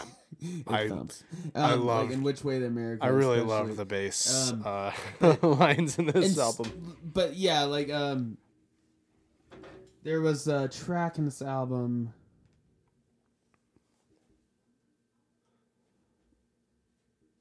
Where was it? I I, for, I forgot what I was talking about, to be honest. um, but I'm a few drinks in already. I'm getting a little. Um, uh, I listened recently. Uh, they played with Steve Vai Ooh. on Cult of Personality. Ooh, that'd and be cool. He plays with Vernon Reid, and it's just amazing. And the solos yeah. are just crazy. But yeah, every Vernon Reid solo, amazing. But it's just like I always make that kind of face where I'm like, whoa, like I'm like, yeah. Well, ugh. again, like I like I said, like I one one thing I was really impressed way. with was not only that, like. It was gnarly fucking solos and licks and stuff. Yeah. But, like, he managed to do all of that, but still the entire time he's vibing with the band. Yeah. He's no, really grooving. There. And that's really difficult to do as a lead guitarist who's, like, throwing out licks and stuff like that sometimes. Is oh, to, definitely. To keep it oh, um, just kind of subdued enough where it to, doesn't um, overshadow the rest of the band. Like Cult of Personality, they have a lot of quotes there from mm-hmm. like Kennedy, yeah, uh, yeah, Franklin Roosevelt, and um, and that's one of my not f- what your country can do for you. Not, and then guitar solo, yeah, yeah, it, it goes crazy. But uh, like I love um, one of my favorite lines in that song because it's so poignant. It's just so fucking real. Um, When a leader speaks, that leader dies. And it oh, in the yeah. music video, it shows Martin Luther King. Mm, and it's like, no. yeah, basically, as soon as you actually speak out and against injustices, you know, you know what I was, you have a target on your back. You know, I saw a video of Martin Luther King. This was like right before he, like just a little bit before he died. He was, yeah, before he was, he was making a speech basically about like affordable housing. Wow. Which is crazy because first of all, that's a thing. And gentr- he was talking about gentrification of affordable mm-hmm. housing because that's a thing that they talk about in this. Yep. And it's a thing that we still talk about now. Oh yeah. And I was like, holy shit! It's like this is. And listening to this album, yeah, I love the music and the instrumentation, and it's just heavy and funky and just shreds, just very sick, very cool. But the lyrics, I was like, this is all still relevant now. Yeah. And this came out in eighty-eight. Whether you think and that's prophetic or sad, of, it's the same conversations we need to be having now. We do, yeah. No, it's it's really this is a great album. Yeah, I, I will admit, out of the two albums that you that you brought up, I did prefer the other one. Oh, Remember My Song? Remember My Song is one that's definitely gonna be on my rotation. This one is more like. Some of these songs might be on my rotation. Like I might put them on some playlists. Yeah. Uh, um, which song? Which san- songs were standouts for you then? Well, definitely Cult of Personality. Definitely oh, Funny yeah, Vibe. Um, oh, hold on. Uh, I liked. Uh, I liked. Uh, obviously, Which Way to America. I liked. Um, uh, Memories Can't Wait. I liked Glamour Boys. I thought that was pretty cool. Nice. Um. Yeah. I thought Middleman was pretty cool. Yep. Uh, yeah, I mean... Very cool, yeah. Definitely great album. I liked it. No, I've been listening just to the album I think it's, in its entirety. It's more like sometimes sometimes an album... Someone recommends an album where I'm like, how has this album not come across my path before? And yeah. sometimes someone recommends an album and it makes me go, how come I was not more aware of this band in general? Well, my dad... And I think well, this is one of those where, like, maybe maybe this is not going to be a regular... This specific album won't be a regular rotation for me, but this band will now. Because yeah, they were not... Uh, other than Cult of Personality, they were not on my radar. Like, at all. And with Living Colour, I mean, yeah, Cult of Personality is one I've known and heard for a long time because of Guitar Hero and stuff. Yeah. And then I heard it. They played that song in one of the... last Walking Dead episodes before the finale. Oh. Heck. Like, they played it in the show, like, in-universe, somebody hooked that song up to a radio. Nice. And I was like, that's cool. Vivid that Color, remind- you're living into the apocalypse. That reminded me of, I was like, I need to check that song out, check this album out. And for, like, the eighties, for late eighties, one of the most... I, I, I know they were still pretty... Like, they were big when they came out, but... Still pretty underrated compared to a lot of bands from that era. Yeah. And, um, they had some success, but it was limited success, though. Like... Not as much as they deserve. Yeah. Um, no, I, I'm I'm really impressed. I think it makes me want to go listen to their other albums. Like Vernon Reid. What it is. Yeah. No, yeah. Holy the, shit. The, it, this makes me just want to go check out their other albums. Yeah. See what... It, be like, this has piqued my curiosity... And now I want to see what else they have up their sleeve, or had. Right. Uh, I think they're still active. I don't know if they're still no, recording. No, yeah, they're still though. playing. Yeah. yeah. Um, their most recent album, I think, came out in like twenty. I think they did something in like twenty seventeen. Oh, that's pretty recent. Recent enough that you would you wouldn't be able to say that they're inactive. No, they're not inactive. They still no. tour, play festivals and stuff. Nice. Um, but yeah, that... And that album is just so ahead of its time, too. That That's, yeah. I always, for some reason... It doesn't I, feel like an eighties album. I always me. thought it was a nineties yeah. album. Yeah, exactly. And it's close to that era, but not quite. It came out in yeah. eighty-eight.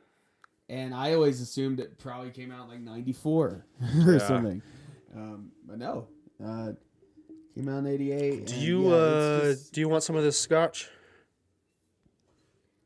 I'll trade um, you, I'll trade you a little scotch for a little rum.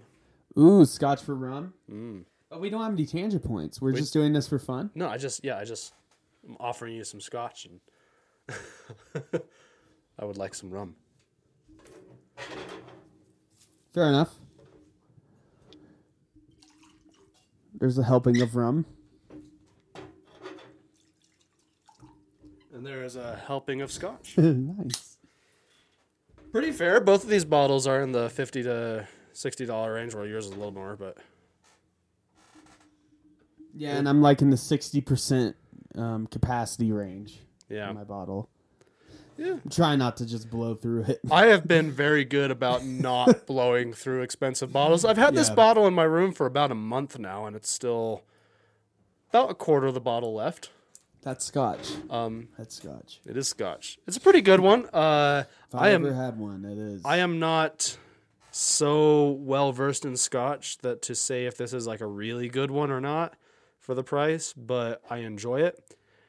And uh, I'm still learning about scotches, so maybe next time we I feature scotch on an episode, I'll have a different one. Mm. Oh, dude, that rum is so fucking good. Here's some of uh, Vernon Reid's influences. Ooh. Miles Davis, James Brown, Jimi Hendrix, Robert Fripp, John Coltrane, which I thought about doing um, Spiral, that album. Yeah. The, the another album yeah, I, I think we should do a whole jazz episode. So so what one one out the album Same. you you texted to me that I, I I went and listened to and then you changed your mind on was Herbie Hancock. Yeah, and what's it Headhunters? Um, yeah, Herbie fucking Hancock. Rad album. I oh, mean, it's rad. I know it's not yeah. one of the ones we're talking about, but I do want to say yeah, uh, that was Herbie cool. Hancock Headhunters. I don't know if he'll be on an episode. Maybe he will. Uh, maybe we'll do a jazz episode. I would love to do a jazz yeah, episode. Definitely. Yeah. Um I, I thought about him, and I also thought about Tribe Called Quest, Low End Theory. Mm. But I, I wanted to spread out and do some th- different genres. There there there is um, different eras. One of my favorite albums of all time, which I didn't include on this because I felt it would be a little on the nose for us, what we for what like what we typically talk to, which yeah. is saying a lot because I chose a punk album. um, but I I was gonna uh, bring up uh, Traveling, John Lee Hooker. Oh, yeah? Which is a fantastic blues album. Really, really good. I'll check that out. Um, John Lee Hooker, I mean... I don't know why I was worried about it being too on the nose for what we compare, normally talk about, because you chose Living Colour, and, I, and cites, I chose Bad Brains. He but... also cites uh, Frank Zappa, mm. which there's a few couple of his albums I've always wanted to talk about. Apostrophe, definitely. I love Zappa. Jeff Beck, rest in peace, Jeff Beck. He passed away this year. Last month. Right. And just go listen to Scatterbrain. Go go watch Great. the version, yep. the good. live version of Scatterbrain, and you'll see why he was one of the greatest guitarists to ever walk on the earth. Like, seriously. Jeff Beck was amazing. And, yeah, I just want to give some credit to him since he was mentioned. Um... He also cites Carlos Santana. I mean, yeah, Jimmy Page, Van Halen, and Doctor No from the Bad Brains. Fuck yeah. His influences. You know what I'll say is that entire list is all and artists. Yeah, some of the solos in the Bad Brains, I was like, holy shit. Yeah, it's Doctor No. Well, that's again, what, what I mentioned is Bad Brains are like Sex Pistols if they actually had musical talent. Yeah. Like, they, they got that vibe of like that hardcore punk, but like... They actually have, they, they strike me as good. I mean, Sex Pistols were not good musicians. I mean, uh, of course, Sid Vicious is notorious. Yeah. Johnny Rotten, though, like, so Sid Vicious, when they were recording their one and only album, never mind the Bollocks, which is a great album. It really actually is. But uh, when they were recording that, I guess so. Um, Wait, is that their only album? Yeah, they never did another album. Uh, what? And, and I, I have that one on vinyl, and I have the version I have is a marketing uh, do not sell version. um, but uh, but uh, yeah, it, it's so Sid Vicious playing. Um, Sid Vicious was bass, right? Yeah, yeah. So he's playing bass, and he apparently just like sucked really bad. And then what happened is he got sick while they were recording the album. I don't remember if it was like pneumonia or something like that. He got sick, so he couldn't show up to the studio. So they took advantage of that, and Johnny Rotten played a bunch of bass lines on a bunch of the songs. because they were sick of nice. dealing with Sid Vicious sucking and having to do a million takes. Yeah, so so funny. The moment he got sick and couldn't show up, they were like, all right, Johnny, Johnny jump on bass. Let's let's get this shit done. Yeah. Like, and then they got done. Yeah, and then they got it done. So I don't know what songs they are, but there are certain songs on Nevermind the Bollocks that Sid Vicious does not play on. Even though he's Makes credited, sense. He doesn't actually. It's it's Johnny Rotten. But he's bass. credited. He's credited because he was the bassist. Yeah. But the, yeah, it's didn't actually record those parts. Yeah. Anyways, yeah. Um. So, so far, we have Remember My Song, Labi Siffre. We have Bad Brains, Bad Brains. And we have Vivid by the Living Colour. A very great selection. And, um, you know, we're doing this in honor of Black History Month by uh, featuring Black artists, but I want to reassure you that these are all albums that we enjoy, that we've listened to, yeah. that we would have been... Like, I was thinking about including... Uh, both my albums just for a normal album review episode. Yeah. In you, fact, this is going to be still a normal album. Like, yeah. we're going to have, we're not going to be like, oh, album reviews part two. We're we're, three, we're just, we're just like, and then the Black History version. Like, why, no, why, is, no, we're, we're just like, let's do an album review and why not?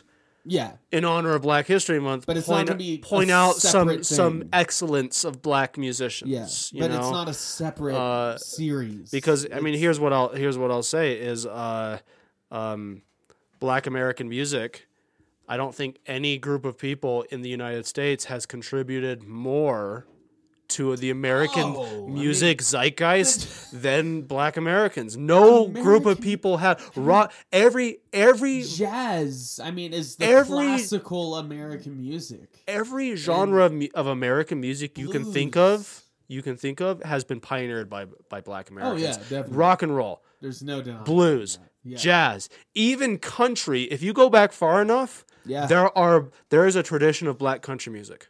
Yeah. And it and it's and it's back, far enough back that I think, and so much of country. I mean, modern Nashville country takes so much from like Hank Williams, and you know what Hank Williams was taking from? Rhythm and blues. Of course, of yeah. course he was, because who wasn't? Yeah, everybody was. So like, um, I really, you know, w- uh, so I, it's important to uh, because Black musicians don't get credit. Often, yeah, I mean, so it's important to, and I know we're just a, a couple white guys sitting in a bedroom recording a podcast, yeah. and nobody actually in a studio recording a podcast. Hey, I have sound yeah. foam.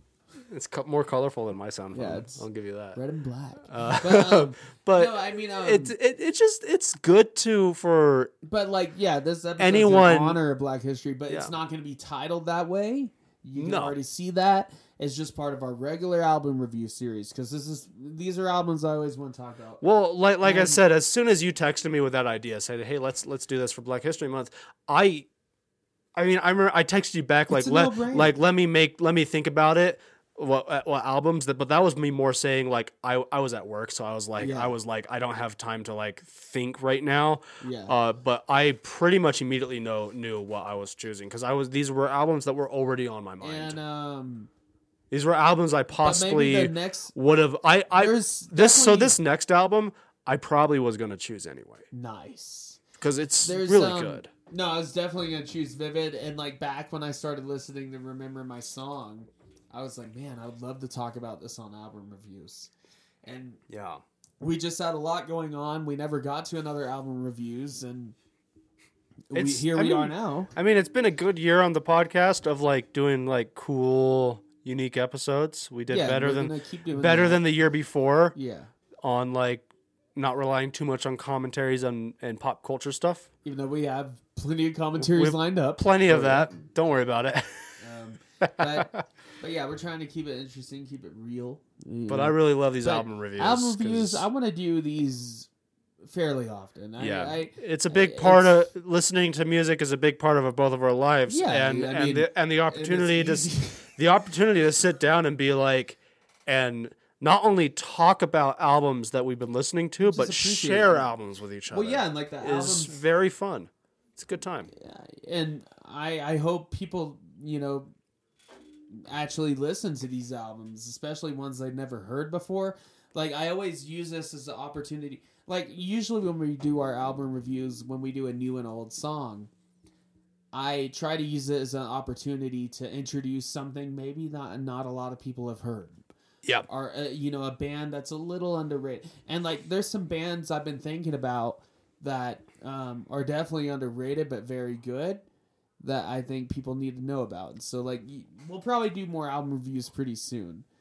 And also, um, I've been yearning to talk about Weezer's Seasons albums because now that's finished. I mean, we'll get around to that. So maybe next time. I mean, we can definitely... Here's what I'll say is there's no reason we can't do a music-related episode that's not an album Let's review. Just do a Weezer episode. We could totally just do a Weezer episode. I'm Anyways. sure you, I'm sure me and you could talk about Weezer for an Hours. hour and a half yeah. straight, at least. uh, anyways, let's get on to the final album of yeah. this episode. From twenty twenty-two, just this last year. Yeah, you picked a new one. You were a good boy. Melt My Eyez. Well, I, I mean... Oh, I, you wanted to do. Yeah. I legitimately have been listening to this album.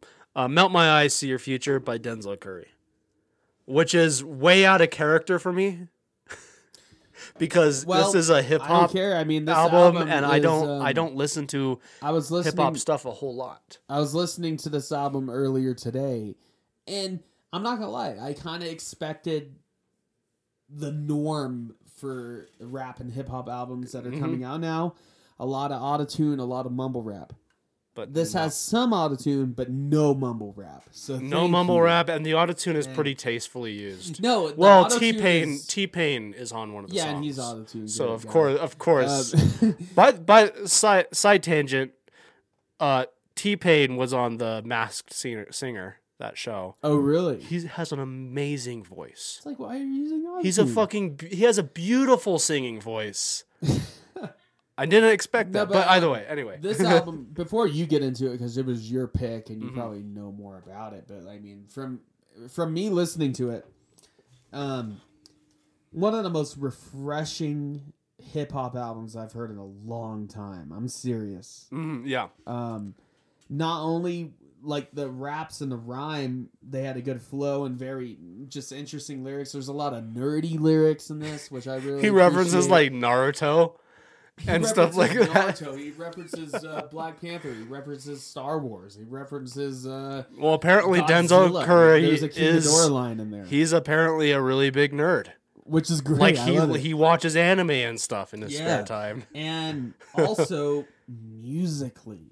There's a l- way that's, more going on. That's what album. drew it to me initially. It was like there's, this is musically interesting. There's so much more going on. So like with a rap album.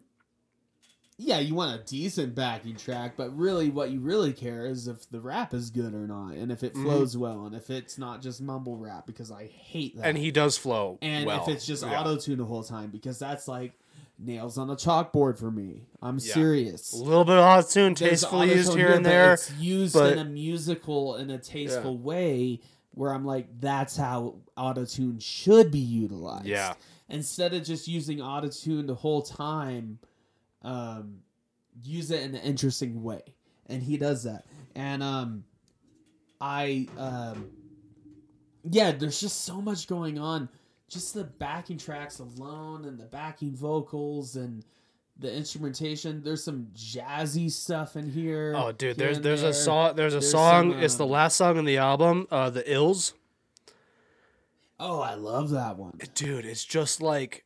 A jazz, p- jazzy piano tune with him rapping over it, and it's fucking rad. And I love know, it. Maybe like... next album reviews, I'll do Tribe Called Quest. Yeah, um, yeah. Because a lot it. of this reminded me of that, and it it felt like with his rap because he doesn't mumble rap, and every word you hear, even if you don't um, actively listen to it, you know, you know when you listen to a song. You can understand what they're saying, but you're not yeah. actively listening, so it's still background. Yeah. Even when you're just listening to this album in that manner, mm-hmm. where it's back, you're doing something else, it's back. You're not paying attention to the words necessarily. You can still understand what he's saying. Yeah. And everything's precise. And I really appreciate that because that's one of the things that kind of threw me off with a. Uh, more modern rap and hip hop, because a lot of the times I have no idea what they're saying. Just mumble rap, or it's just a lot of auto-tune, and I hate it. But this doesn't do that. And um, I really, uh, here's a couple tracks that uh, really uh, shot out to me. Yeah. Um, yeah. We have um, X-Wing, oh, which yeah. is one of his biggest tracks. And yeah, that's where you get a lot of nerdy references, obviously. That was a, that was a great one. But very great track. Mm. Uh, John Wayne. Mm-hmm. All right. Well, here's another thing um, I'll say, because John Wayne has to do with it. Um, a lot of rap artists I've heard recently, even so, Denzel Curry has he's very fast. Oh yeah, in his style, and, and that is a style of rapping. And um, but you can still, and but but he understands because be, very well. yeah, well he he understands. It seems that like fast rapping like that, because a lot of newer artists don't necessarily put a lot of effort into this. Um, he understands that becoming mumble rap. Just because you're fast rap, well, not that, but not about pronunciation and things like that, but like actual the content of what you're saying, is he understands that what you're saying in the rap matters. Yeah, it matters. Yeah, and John John Wayne is one where it's, you know, walking walking through the neighborhood like I'm John Wayne, like this. He has multiple times throughout this album where he's touching on like uh, what's what's this um, track. Um, um oh I don't remember what the song's called. Uh, but track. But there's quite a few songs in it where it's like it's like he is touching on social issues in his rap, even and, and he's doing that on top of doing this fast rap style. Like he's he recognizes that you don't you shouldn't have just like filler crap in there, you know. And I really, yeah, I really, I, um, I really liked that. I thought that was really good. Like, here's something um, I was reading over just through the Wikipedia, and I, I agree with this. Um, it has sick. So wait, where is it? Beats per minute. Enjoyed the album. Saying, "Melt My Eyez See Your Future" is profound exploration of the state of the world and Curry himself. Works with a diverse set of producers and collaborators to transform his sound, incorporates aesthetics of westerns and samurai films that inspire them to disclose his inner fi- feelings. And this other guy says, um, this guy from Hip Hop D X, Ben Bertruccio or whatever, he says, "It's not an ambitious but heavy-handed declaration of truth, nor is it an all-encompassing love letter to his home state. It's just a rap album. A very good rap album. It shows how dynamic and forceful Denzel, Denzel, Denzel Curry can be when he's released himself from poisonous burden of perfection." And that's why I like it. It's a rap album that's just good. Yeah. No, uh, at it, the end it's of, not trying to be over intellectual. It's at not the end of the day, be, um, it's just like it's musically good.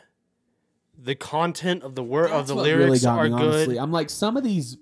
Like samples or the uh, backing tracks. I mean, it's like, like a, I could just listen to that. It's a happy combination and, of like lo-fi beats. Yeah, there's some, lo-fi. And then like orchestra stuff. Like there's there's a, there's a song towards the end of the album where he's like he has like a string orchestra. Yeah. Doing like this like I don't remember what the tune is, but it's like what you would imagine of like when a villain enters in a movie type of thing. Mm-hmm. An, an old like Universal fi- black and white film. This whole you album know? has just a cool vibe to it. Just yeah. Cool and lo-fi, and it's and this isn't to discredit it, but it's it sounds like something you would hear in like, oh, good beats to study to or whatever with that one girl in it. Yeah, um, but except except where those things are pretty mindless. This thing actually if you it's it's one of those albums that hits that perfect space of like it's still good to have on in the background if you're not paying attention. But if you are paying attention, it's even better. There's a lot to rewarding. take in there, and it's rewarding. And yeah, like just listen, because some people I encounter think I just don't like rap, or because I don't listen to a lot of new rap and hip hop. But I do. I, I'm just very picky. My I, my thing with I'm, rap is just that when it's on, if it's good rap, I do enjoy it. It's not that I'm like really that picky. It's just it's not a genre. I'm picky. it it's not a genre a, that I lean towards a lot on a regular of modern basis. Rap nowadays to me seems very mindless and just yeah we're we're saying words. But yeah, this one, well, whereas like whereas like you take old, old school rap. I, if if I if you were to ask me to put on a rap thing, I'd probably look up like a ninety a nineties rap playlist playlist where it's yeah. Notorious B I G and Tupac and guys like that. Uh, where no, this where it's where it's old school stuff because yeah. he was actually rapping.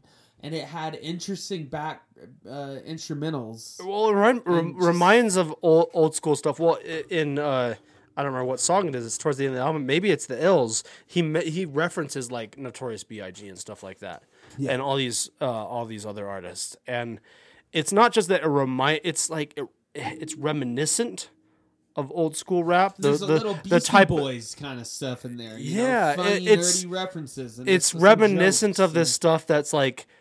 I'm nostalgic for, yeah. but but then at the same and, time with the lo-fi beats and things like that, it still feels modern. I'll tell you, it doesn't it, feel obnoxious. Yeah, a yeah. lot of rap, to me at least, feels obnoxious. Yeah, this um, isn't. This is just really cool. It's pleasing to listen to. I like the wordplay. There's good rhymes, good flow in there, but also just like. As a musician, I appreciate that the instrumentals aren't just a basic backing track, but that there's they actually a lot more put going effort on into the instrumentals. They put effort into the the whole thing. Just screams, "We gave a crap." Have you tried the cookie porter? I haven't. There's one more. There's one more left. You should Ooh, try it. Thank you. I'm gonna. Mm. I hope that was nice, a good crack. Crisp. We don't have our headphones. I don't know. It sounded like a good one in real life. Oh, dude. Yeah. That's better than the peanut butter one. You think so? I think so. Yeah, I like that. Fair enough. Mm. But um, either way, no. The, the entire album just it's just it's just screams like we gave a crap about the entire thing. Where a lot of modern rap where it's like yeah, it, it's it just feel overly produced. A lot of modern rap artists are just like put down a backing track and let's rap. And maybe they put effort into the rap, but the, they don't put effort into the backing track. No, they put effort or into everything here. Yeah, and every just, every single song seems very intentional. That's how a and very modern well, rap album should sound. Yeah, in my opinion. it's. It's really, I mean... And I'm not going to lie. Um, like I said, I like old school stuff, but a lot of modern rap, I just could not care less. Yeah. When you sent me this, I was like, okay, a new rap album. I'll listen to it for Colton and for the episode, but I don't know if I'm going to really like it and everything. Yeah. But as soon as I started listening to it, I was like, wow, this is hitting every single... no in my book because like it, it's he's talented it's, it's just a talented, talented guy with a bunch of talented other it's reminiscent like, of some old school stuff. There's interesting backing tracks, very interesting uh, raps, and it's just um I just, enjoyed just, listening to it. He just strikes me as a, a talented guy who gives a shit about yeah, making Karen's about yeah. get, about making good music. Yeah, definitely. Like no that and was, and at the end of the day, if you're talented and you give a shit about making good music, you're going to make some good stuff. Yeah, and if your producers like, or manager allow you. Yeah. Um, I, I don't know shit. This for sure. I'd have to look this up. Um, I think this is independent. Um, I don't... I, I, I read... Uh, It was released through P H and L- Loma Vista Recordings. Okay, yeah. Um, There's a lot of stuff online about him being mostly independent. So maybe maybe yeah. the album itself is not like an independent like release, like he's not a publisher. But like there's a lot of stuff I've read online about Denzel Curry like remaining as an independent it artist. It feels that way. Like it he's he's not getting tied in with a recording with a with a studio or something like that. Um, the other thing, I, I mean, which is this is this is something that threw me off. You know, there's always been a bad rap for like the SoundCloud rappers. He's one of them. No, there's like no like lo- like rappers, like rappers. Legit. He is one of them. Like yeah, that. Like he is doing. Of that era, of that genre, of the SoundCloud rappers, and he broke out and got big and is really good. Um, yeah. And it, at the end of the day, it's like rap is. It's not something I listen to very regularly. Sometimes I'll put on a, like a nineties hip hop playlist. Oh yeah. Sometimes. Uh, and I do, I do like it. It's one of those, it's one of those genres of music where if somewhere, someone else were to put it on. Hey, there was a period of my life in um, junior year where all I was listening to was Tribe Called Quest, Notorious B I G, and Beastie Boys. I mean, all really good. So. Those are out of all the hip hop artists, there those are those are some that I will listen to. Really great. Um, but. Uh, I mean, Denzel Curry is, I mean, just in general, hip-hop, twenty-seven years it's old, not something I listen to on a regular basis. Especially modern stuff. Especially modern stuff. Uh, occasionally, I put on like a, ni- ya, a nineties playlist. Lizzo. I listen to a lot of Lizzo sometimes. Lizzo's pretty decent. Um, yeah. It's just one of those things where it's it's just, it's not that I don't like this genre. It's more like it's not in my... Thing. I'm not in your wheelhouse. I'm not it's thinking just, about it on a regular basis, so so I'm not paying attention to well, new no. stuff. I, so so it was just I would. A lot of people know me as like the guy with the jazz influences on guitar and everything, mm-hmm. but I'm not listening to jazz all the time. Yeah, well, well, it's one of those genres that I I love and I really appreciate, but you're not going to hear me listening to it all the time because well, I'm to be honest picky. I'm very picky with certain genres. Yeah, well, well to be to be honest, genre, like really. You know, I would have never come across Denzel Curry if it weren't for N P R Tiny Desk concerts because I follow the N P R music on Facebook and stuff, and I follow them. Because they have a lot of like folk and bluegrass bands well, playing, I, I never... so so it's it's weird. Like I follow this page on Facebook where it's I follow it because I like folk and bluegrass stuff. Yeah, and then they have a, and then they have Denzel Curry come on, and I'm like, holy shit! And I just saw the video, and I'm like, holy shit, this guy's good. Oh, yeah. Like no, seriously. So I went and looked him up and found this album. Um, this was like six months ago. It was like right when this album well, was I brand new. I always keep my ears open, you know.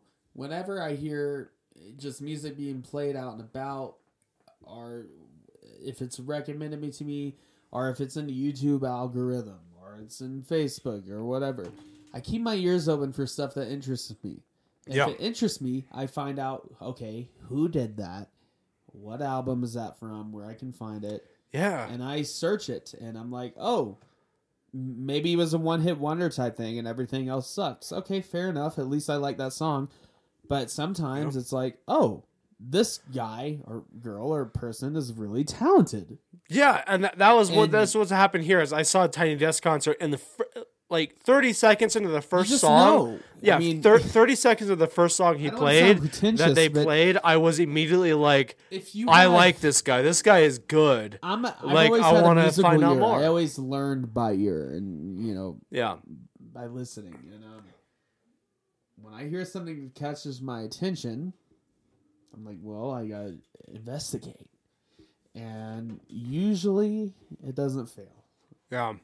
Um But yeah, I mean, and uh, yeah, Denzel Curry, I mean, I mean, like, he's he's shit, just like so talented, album. And the entire album. I'll just to sum it up. I'll just say, not only is are as him and all the other people involved ta- really talented musicians, but um, they all, the entire album screams they gave a crap because well, I mean, this album just has an aesthetic to it. It's it just, has an aesthetic, and and at the end of the day, it's just a lot of hip hop. I listen to the modern hip hop. It's just like.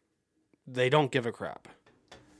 It's just like whatever, give and, me money. And at the very least, like I remember, I remember there was a guy years ago at an open mic I, that we used to go to, Steaming Beam, and he would go, and he would rap.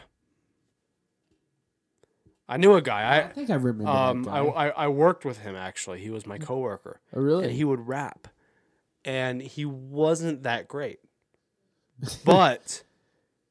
It was still fun because yeah. he really was trying. He cared. He yeah, really he cared, cared and was trying to be good. He was trying yeah. to make good music. And he would go up there and him and well, and another guy would play guitar, and the guy would play guitar and play a beat on guitar, and he would just rap over it. And I remember enjoying I remember it. Playing for him one time. I'm was, pretty sure I was, played for him. It was that guy, yeah. I yeah. I think it was the same guy, I, I, and I remember he wasn't like some guitar. He like, wasn't like the most amazing. Yeah, I I th- it's, it's the guy you're thinking of. Yeah. And he wasn't like the most amazing artist ever. He wasn't the most amazing rapper or anything like that. But he actually gave a shit. That's what I like. So yeah. I um, had a good time sitting there watching him play well, because really, because I was like, you're he's giving off the vibes of he cares. Rap aside. So and I am it, I am enjoying it. Rap. And and at the end of the day, Denzel Curry gives off the vibes of he gives a shit. Any genre, if you do something interesting and you show that you actually care and you're passionate about your music and about your art, yeah, yeah, you're gonna have me interested. Even if yeah. it's not the best thing I've ever heard, if there's something unique about it and if there's real heart to it, mm-hmm.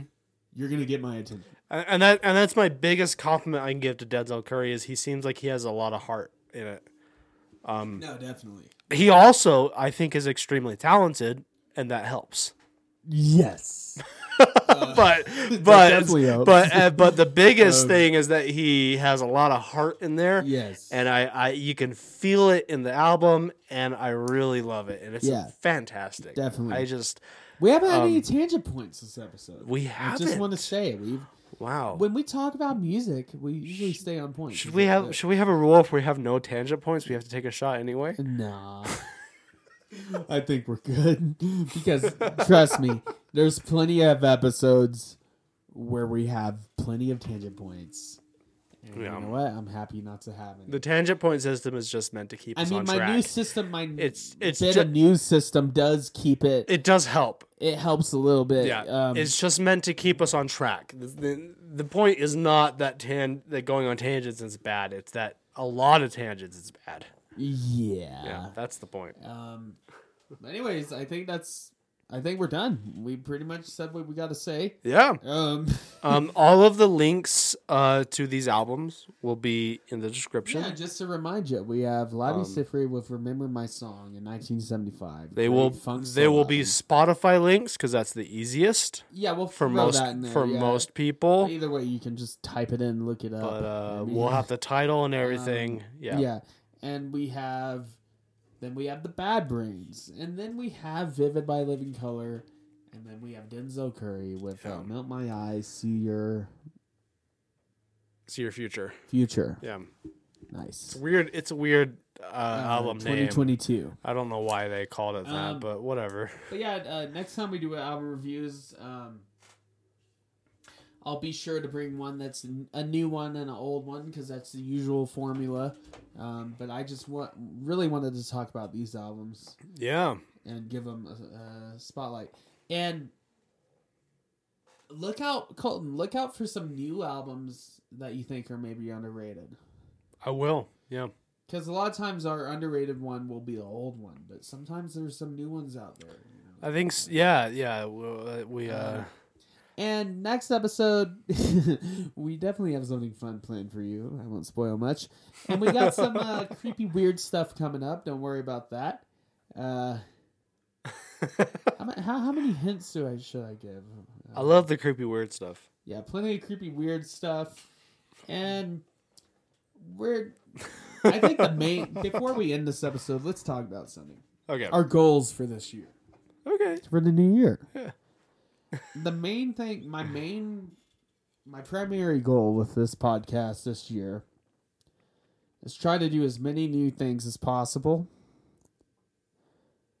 while staying true to what the podcast does. Yeah, I think that's fair. And um, I think uh, here's here's what I'll throw out. I think having more guests on the podcast would be cool. Yeah, uh, last year we um, did pretty good with guests. We did um, we, we did a pretty good job. I, would I think love to have Chris back on. Yeah, uh, Chris, have, if you're um, listening, Chris. Yeah, we're, we're, we're, we'd love to let's let's make it happen. I know, I know I know you got your schedule um, and you're a busy guy, but we'll make it happen. But yeah, I'll be talking to people. We'll try to get more guests. Maybe some other podcasters on here. That so would that, be amazing. That would be, really that would be awesome. Uh, and we could cross-promote and all that. I'm fine yeah. with that. Hey, you know, I hope you yeah. check it out. But, um, but yeah, we're going to try to keep things fresh. Um, try to keep the episode ideas fresh. I get some new ideas brewing. Colton's got some ideas he's been telling me about for a while now that we still got to figure out. We have a long um, list of uh, ideas. Yeah. Uh, so uh, we finally, after two years, made worry. a shared Google Doc. Yeah, we finally did that. Oh, you added to it? I haven't added to it, but I, I, I, I, got, I, I yeah, I, I added it to my Google Drive. Well, you thing. should start adding to it. More than two years. After but, two and a half years, we have a Google Docs. We have a Google Docs where we can share episode ideas. Usually, because usually the way it goes, we, we we figure out the episode, uh, the current episode, and then we're like, what are we gonna do next week? We gotta figure something out.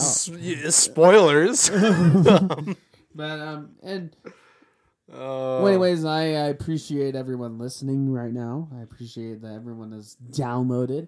And, yeah, we've um, had some really good viewership I recently. I appreciate. Yeah, we have actually. Yeah.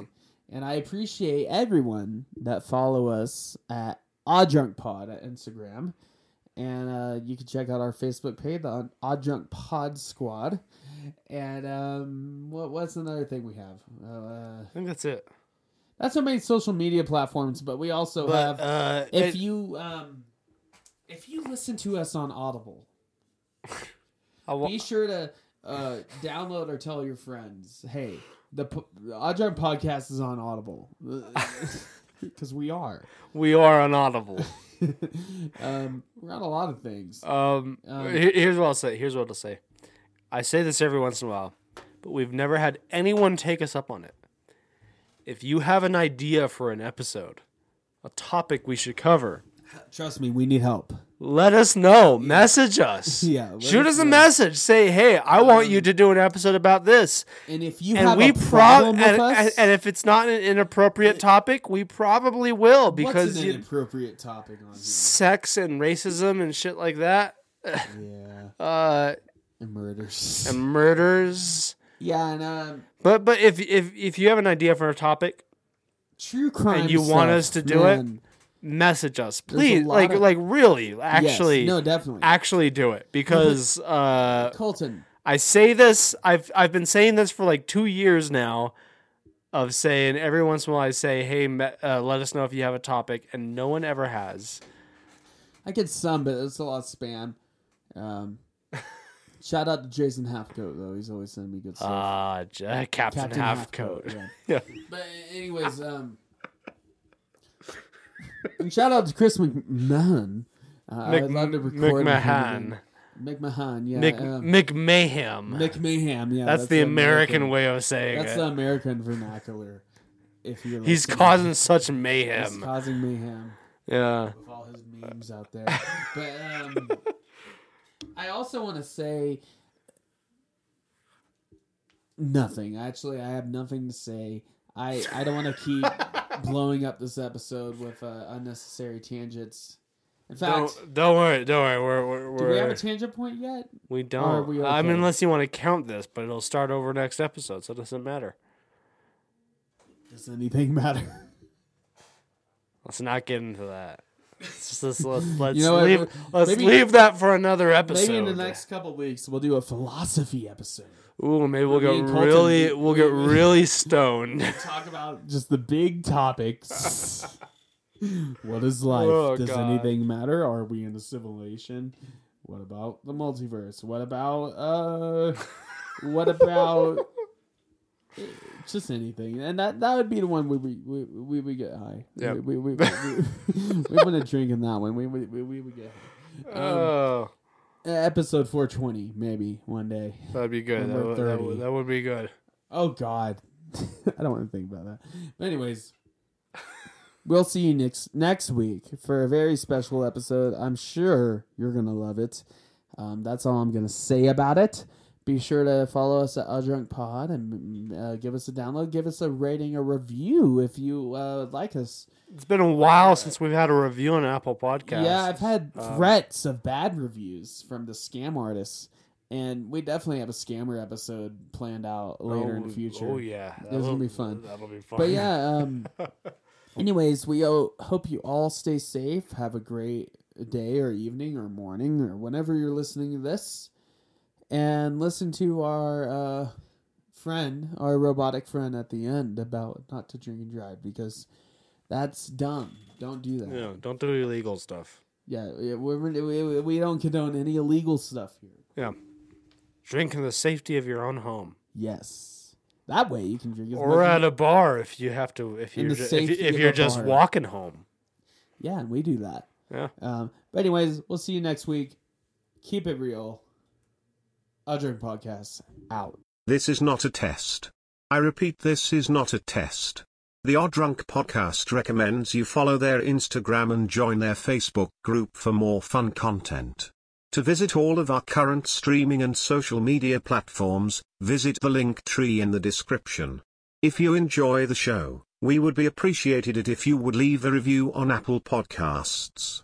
The Odd Drunk Podcast would like to remind you to drink responsibly and not to drink and drive. Okay, Colton, you can roll the outro now.